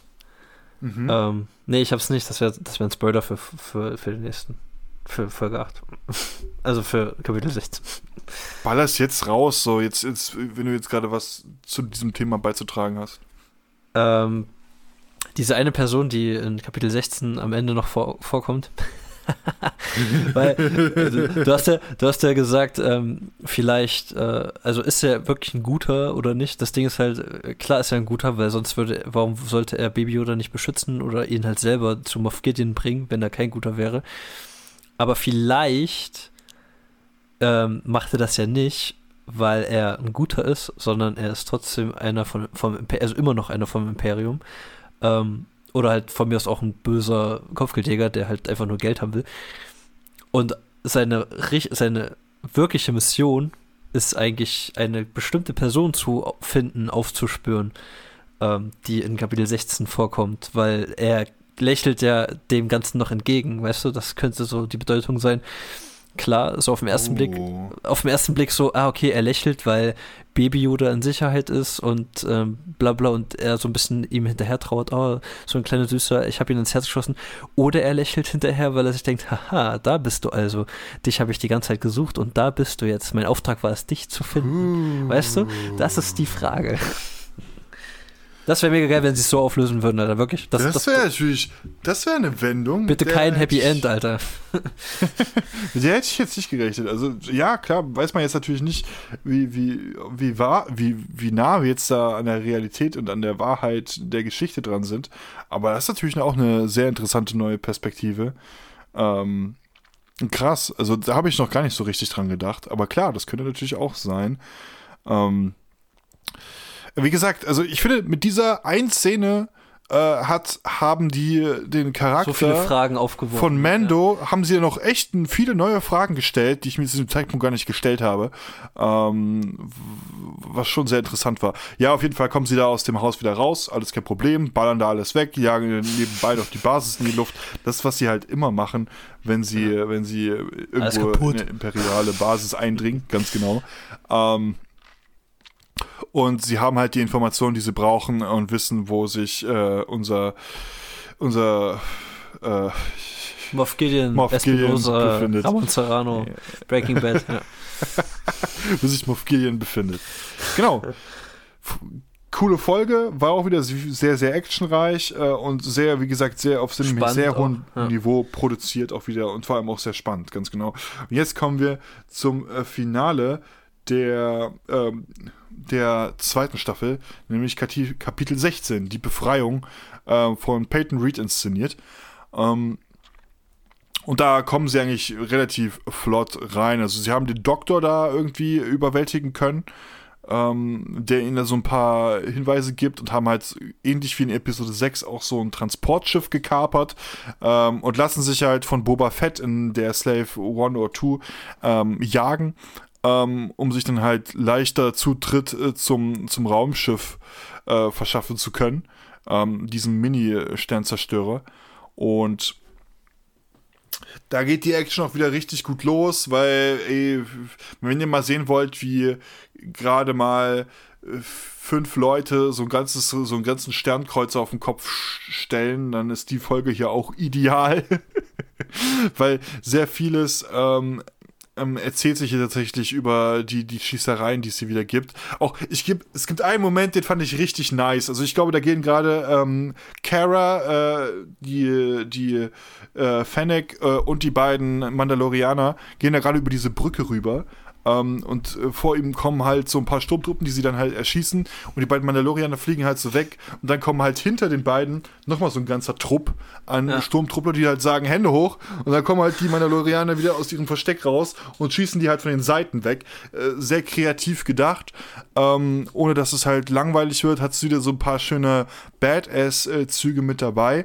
Ähm, was aber auch passiert ist, dass äh, unser Mando das erste Mal auf einen dieser Dunkeltruppen trifft, mehr oder weniger, dem ganz schöne Probleme bereitet. Und das tat mir auch schon echt leid, dem, dem Mando dabei zugucken zu müssen, wie er so verprügelt wird. Ähm, und wie er auch eigentlich auf dem Papier so gar keine Chance so richtig hat. Wegen dem Helm, äh, Ja, wegen dem Helm. Du hörst die ganze Zeit nur dieses, ah, nee, äh, also es war schon, schon mies, aber er schafft es natürlich, den irgendwie zu besiegen. Ähm, und mit dem Stab, ich muss, glaube mit dem Mit dem Stab, genau. Diesem Stab, ja. den er ja aus, aus, aus der anderen Stadt bekommen hat, von der Anführerin, von der ähm, ähm, Magistratin. oder so heißt sie, ja. Genau, ja, genau, die Magistratin, ja. Magistratin da ähm, und schafft es halt da, den irgendwie fertig zu machen. Und kurz darauf trifft er sogar Moff Gideon. Ne? Also er, Moff Gideon war natürlich clever, hat sich direkt von der Brücke entfernt, weil er weiß, die wird safe gestürmt ähm, und Kara und Fennec und die Mandalorianer da oben, die machen auf jeden Fall ein ganz schönes Massaker draus. Also da oben überlebt niemand, um das so zu sagen. Und ja, Mando und Moff Gideon haben fast schon Deal, kann man ja fast schon sagen. Und da war ich dann auch ein bisschen überrascht, ähm, wie leicht äh, Mendo bereit ist, da schon vieles aufzugeben, nur um den kleinen, um das kleine Kerlchen da zu retten. Ähm, weil er damit fast schon sich so ein bisschen abspaltet von der restlichen Truppe, die ihm die ganze Zeit so ein bisschen die Deckung hält und ihm die ganze Zeit hilft. Äh, und wie, wie leicht er bereit, bereit ist, diese halt zu verraten, soweit er die Sicherheit des kleinen Kerlchens da garantieren kann. Ähm, aber dieser Deal war natürlich auch nur Gerede weil in dem Moment, wo der Deal halt gültig ist und Mando Baby Yoda mitnehmen will, ähm, greift ähm, Moff Gideon ihn an und die beiden duellieren sich. Äh, er mit, Moff Gideon mit dem Laserschwert, äh, mit, dem, mit dem Dunkelschwert ja. äh, und ähm, Mando halt mit seiner mit seinem Beskar äh, Speer, um das mal so zu sagen. Ähm, ein Kampf, der auch sehr interessant anzusehen war, weil äh, Giancarlo, Giancarlo Esposito ist äh, bei weitem nicht mehr der Jüngste. Und den jetzt doch noch so flink auf den Beinen zu sehen, fand ich auch sehr cool. Ähm, äh, scheint noch nicht so viel äh, von dem Alter in seine Knochen gekommen zu sein, sozusagen. Hört sich jetzt vielleicht gemein an, aber ihr wisst, wie ich das meine. Ähm, und ja, aber Mando gewinnt natürlich, äh, weil er ist der Held der Geschichte. Wer Frechheit, wenn er nicht halt gewinnen Mando, ne? Er ist halt Mando, er ist halt Skiller. Also ganz ehrlich, es gibt kaum besseren Kämpfer als äh, Mando äh, in der großen und weiten Galaxie. Ähm, und präsentiert halt äh, Bo-Katan, ähm, Moff Gideon und das Licht, also das Dunkelschwert. Ähm, das war auch mehr, ja. wo, wo, wo sie, ähm, wo sie das äh, nehmen wollte. Also sie hätte das, sie, sie will das ja haben, das Dunkelschwert, damit sie den genau. Thron wieder besteigen kann, glaube ich, ne? Weil sie ist ja Thron. Damit Mandalore wieder errichten kann. Genau, genau, so, so, so ein bisschen wie Rückkehr des Königs. Und Mendo will ihr das ja dann geben und äh, Moff Gideon sagt dann so, haha, nee, das geht nur, wenn sie dich in einem Zweikampf besiegt. Und er dann so, ja, okay, ich gebe auf hier, nimm's einfach. nein, nein, er hat recht. Das, so einfach geht das nicht. Ich denke mir so, Alter, wie dumm, nimm's doch jetzt einfach. Aber, nimm's doch jetzt einfach, Punkt ja, aus. Die einzigen ja. Leute, die die Geschichte kennen, wie du zu diesem Schwert gekommen sind, sind in diesem Raum und ja. äh, die zwei Drittel von den Leuten interessiert das sowieso nicht. So, das auch, äh, also, ja, die können ihre Fressen halten, es ist egal und das, ja, verstand ich, aber ich verstehe natürlich irgendwie den Punkt so, weil sie natürlich jetzt dieses Schwert kriegt aber nicht das Gefühl hat, sich dieses Schwert auch verdient zu haben. Ähm, das kann natürlich so ein bisschen der Struggle sein, den sie gerade so ein bisschen umtreibt. Ja, und äh, die Dunkeltruppen, von denen man gedacht hat, dass Mando sie raus ins All gesprengt hat, ähm, kommen zurück, weil Moff Gideon clever genug war, den Jet Jetpacks zu installieren. ähm, und äh, kommen zurück und sind halt relativ fix wieder vor Ort und versuchen natürlich einzudringen. Bis auf einmal ein X-Wing ja. ähm, in den Hyperraum startet und erscheint. Und äh, ja, also wir sind halt. Äh, es gibt viele Menschen, die du mit X-Wings assoziierst, aber es gibt einen, bei dem du auf jeden Fall auch an einen X-Wing denkst. Ähm, Vor allem, wenn man das grüne Lichtschwert sieht gerade wenn man das durch grüne Lichtschwert sieht, aber ich finde auch, man muss es hier echt sagen, ähm, sie haben die Figur dafür, dass sie so einen kurzen Auftritt hat, echt krass eingeführt. Ja. Also sie haben und sich hättest, wirklich hättest, sehr ja, viel Mühe gegeben. Und hätte es Episode 7, 8 und 9 nicht gegeben, wäre es ein viel größerer Überraschungsmoment gewesen. Auf jeden Fall. Damit Sorry, hätte also das gerechnet, ja. dass, dass Luke Skywalker da auf einmal in der Tür steht äh, und sagt, äh, hier, du, du, hast mich gerufen und ich bin hier, um um Baby Yoda mitzunehmen, um Grogu mitzunehmen ähm, und ihn auszubilden. Auszu, äh, mhm. Äh, war schon ein echt krasser Moment und ich habe tatsächlich... Ja. Was hast Was meinst du? Äh, so ein bisschen Irishman-Vibe-mäßig. Ähm, man hat ein bisschen gemerkt, ne? Also Verjüngung. Aber ich fand's CGI. besser als bei Irishman. Ich fand's äh, besser als bei ja? Irishman, muss ich fand's sagen. besser? Ja, ich fand's ich, besser. Ich fand's genauso. Ich, ich fand's genauso. also, weil, weil ich halt, ganz ehrlich, ich habe mit diesem Auftritt halt null gerechnet. Ähm, ja, ja. Deswegen, äh, ich habe gesehen, die, das passt ganz grob. Ähm, deswegen war es für mich an dem Punkt vergessen. Und da war für mich halt die große Frage, haben sie denn auch Mark Hamill zurückgebracht? Natürlich. Ähm, ja. Der lässt sich das sowas nicht nehmen, äh, Luke Skywalker jemanden anderen zu, zu spielen. Er hatte aber ein Body Double für die Actionsequenzen, weil. Mein Gott. Mein Gott. Mark Hamill ist jetzt auch inzwischen alt geworden. Äh, Alter Sack. Sagen? Aber ein sehr cooler Auftritt noch auf die letzten Meter und mhm. schweren Herzens muss sich dann Mando wirklich ähm, von Grogu, von Baby Yoda verabschieden. Ja, schweren Herzens. Also man weiß es ja nicht, ne? wie ich ja sagte. Vielleicht. Man weiß es halt ja, nicht, ja, genau. Man vielleicht wollte Mando ja an Luke Skywalker ran. Ne? Also. Wer weiß. Das ist halt die große Geschichte, äh, die man noch nicht so wirklich zu fassen kriegt. Ähm, ich finde auf jeden Fall auch noch am letzten Moment halt auch ihn nochmal ohne Helm zu sehen und auch nochmal die Emotionen so ein bisschen für sich stehen da zu hätte lassen. Man vom, da hätte man meiner Meinung nach das erste Mal ihn ohne Helm zeigen. Also das wirklich das erste Mal. Weißt du, nicht, nicht in Staffel 1 das erste Mal da im Finale für diese unnötige Szene, sondern wirklich hier. Fällt ich hätte man das so machen müssen. Aber ja, ich fand es schon notwendig für Folge 7 der Staffel 2, dass man den ja, okay. ohne Von mir aus auch da. Also, aber, aber hier hat es halt auch, hier hat es halt einen Sinn, warum er den Helm halt absetzt, weil er halt wirklich auch Grogu mal sein Gesicht zeigen will. Mhm. Ähm, was er halt davor halt nicht gemacht hat. Ähm, Grogu weiß so auf dem Papier halt gar nicht, wie sein Beschützer eigentlich aussieht. Er sieht halt original die ganze Zeit mandalorianische äh, Rüstung. Das ist genau, so das wäre ja auch voll der Fell gewesen. Ähm, und das fand ich hier wirklich stark, auch nochmal so ein bisschen halt das Ganze ohne Helm und mit den, mit den Emotionen noch ein bisschen mehr zu arbeiten. Und war auch ein echt guter Finisher, um aus dieser ganzen Geschichte wirklich rauszugehen. Äh, ich habe aber eine Frage die Staffel zu beenden. Ja, welche Frage hast du noch? Wenn wir wissen, der ganze Bums spielt zwischen Episode 6 und Episode 7. Da habe ich mir die Frage gestellt, okay, warum kommt Baby Yoda in Episode 7, 8 und 9 nicht vor? Das ist ja im Prinzip dann nur, weil er stirbt irgendwann. Weil Luke Skywalker kommt ja vor in Episode 7, 8 und 9. Und da erwähnt er auch Baby Yoda gar nicht. Ja, also, ja, weil. Also ähm, läuft ja die ganze Geschichte nur darauf hinaus, dass Baby Yoda irgendwann drauf geht.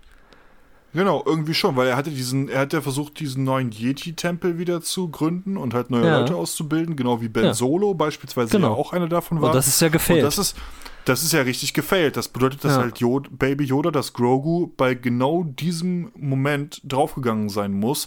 Oder irgendwie. ja, oder halt äh, verschwindet oder in Sicherheit gebracht wird. Von halt mir aus auch so. Aber der Punkt ist halt, das ist so ein bisschen die einzige große Lücke, ähm, Mhm. die ich wirklich zu kritisieren habe. Warum hat man bei der Order 66 Grogu versteckt, aber zugelassen, dass Anakin die anderen Jünglinge alle abschlachtet? Das ist, Ja. das ist eine der großen Logiklücken, eine Total der komisch. wirklich großen Logiklücken, die man hier wirklich aktiv hinterfragen muss. Ähm, weil Man hätte hier wirklich wenn- so eine Gilde der Kinder, der, neu, der neuen Jedi, so ein bisschen so. so wirklich Genau, so eine, wenn man ja.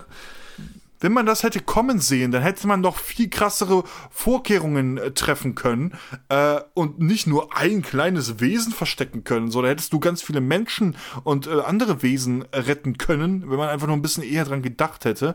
Eierkopf zum das ist so ein bisschen, ja, es, es, es, es ist halt für mich so ein bisschen der einzige Punkt, wo ich ein bisschen, wo ich ein bisschen ähm, sauer bin, dass es dann halt doch diese Logiklücke dabei gibt. Ähm, Hätte nicht sein müssen, finde ich. Hätte nicht sein müssen. Ähm, und ja, trotzdem, die Folge ist immer noch nicht vorbei. Ich weiß.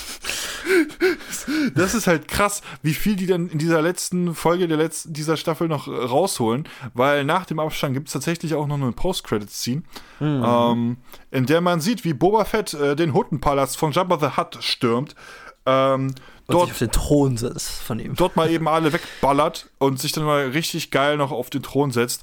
Und damit haben sie dann natürlich auch The Book of Boba Fett angekündigt. Eine weitere Serie, die jetzt 22 äh, auf Disney Plus, nee, Dezember 21 auf Disney Plus starten soll. Und Eine Serie, Diggi- die wir vorhin mit Absicht nicht erwähnt haben. Und Diggi, Ähm, diese Serie würde ich mir sogar auf Blu-ray holen. Same, Alter. Boba Fett, Alter. gespannt.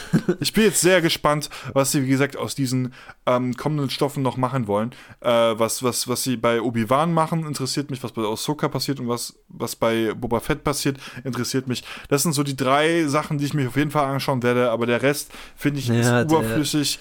Und da versuchen Endor, da- Alter. setzen sie, da setzen sie meiner Meinung nach auch ein bisschen zu sehr darauf, dass man alles sich reinzieht, was da kommt. Ähm, und das Interesse habe ich nicht. Also es gibt so ein paar Influencer aus unserem Film- und Serienbereich, die haben, als diese Serien angekündigt wurden, richtig Luftsprünge gemacht. Und ich habe mir gedacht, nee, Digga.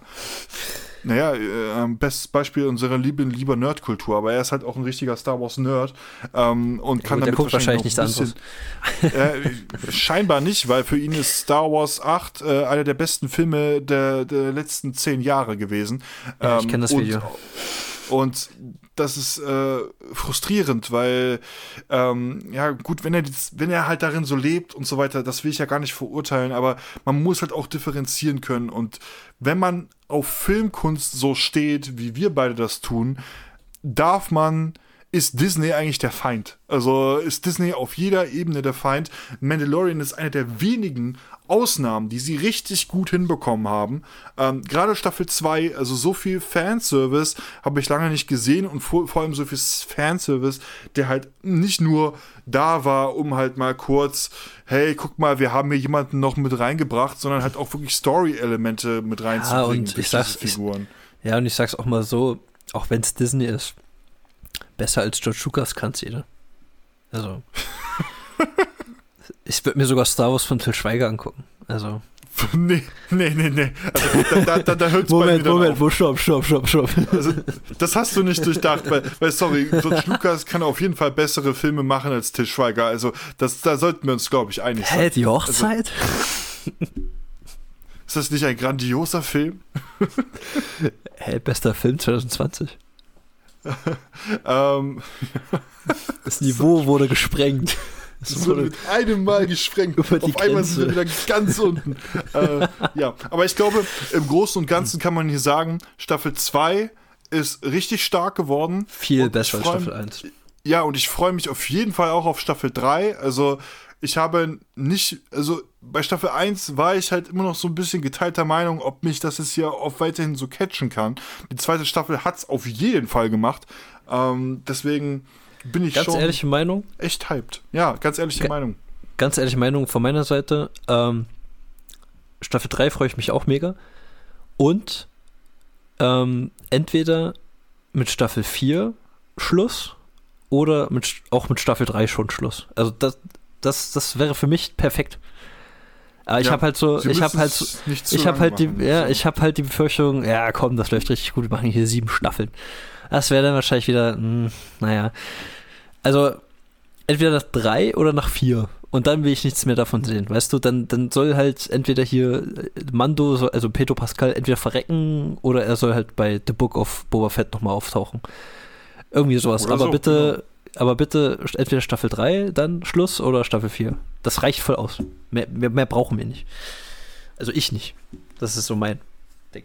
Genau. Wie Weil gesagt, nie mega. mit den Serien so sehr übertreiben. Lieber ein bisschen frühzeitiger äh, merken, dass Schluss ist ähm, und nicht immer wieder so unnötig in die Länge ziehen. Ähm, genau. Alter, Aber das großer, war, ja. Das war unser Talk hier. Was willst du noch sagen, bevor wir äh, noch, noch, ein paar, noch einen letzten Satz, bevor ich mich verabschiede. Ähm, danke fürs Hören auf jeden Fall. Ähm, und ja. Ich kann euch jetzt schon mal, ähm, ich habe hier nämlich gerade einen Leak gefunden ähm, von John Favreau ähm, zu, zu Mandalorian. Ähm, großer Twist am Ende. Ähm, Pedro Pascal, also Mando, wurde beauftragt von Jar Jar Binks, Luke Skywalker zu töten. Mit dieser Aussage verabschieden wir uns aus dieser Folge. Mehr Hinrünstigkeit kann man hier nicht mehr präsentieren. Vielen Dank, John Favreau, dass du uns äh, diese Offenbarung geliefert hast. Damit ist auch The Mandalorian für mich offiziell gelaufen. Ähm, wir hören uns in der nächsten Folge wieder. Nein, Spaß. Natürlich, ich weiß ja, dass das ja alles nur ein kleiner Gag ist ähm, und dass die sich mit diesem Jar Jar-Thema immer wieder äh, mit Absicht so ein bisschen lustig machen. Written ähm, bei Matthias Schweighöfer. Aber ich fände das richtig hart, wenn die genau so eine Ebene reinbringen, Alter. Dann, ah, dann ja, nee. ja, das wäre wirklich, das wäre wirklich, äh, wäre ich schon ob, Mas ob Master Window ah. nochmal vorkommt? Auch Window kann gerne noch vorkommen. Ähm, so mit verbrannter Fresse irgendwie? Ich habe ja damals mal gedacht, Snoke Window, aber ja. Wäre auch möglich. Wer weiß. Ja. Aber ich würde sagen, wir sind hier am Ende dieser wundervollen Folge. Ähm, mhm. wir, wir danken euch für eure Aufmerksamkeit und dass ihr bis hierhin durchgehalten habt. Ähm, abonniert uns gerne auf unseren Social Media Kanälen, findet ihr alle beschreiben in der Links in der Beschreibung. Ähm, ja, und damit verabschieden wir uns aus dieser Folge und hören uns beim nächsten Mal wieder. Adios, liebe Zuhörer. Adios, Muchachos, ebenfalls von mir.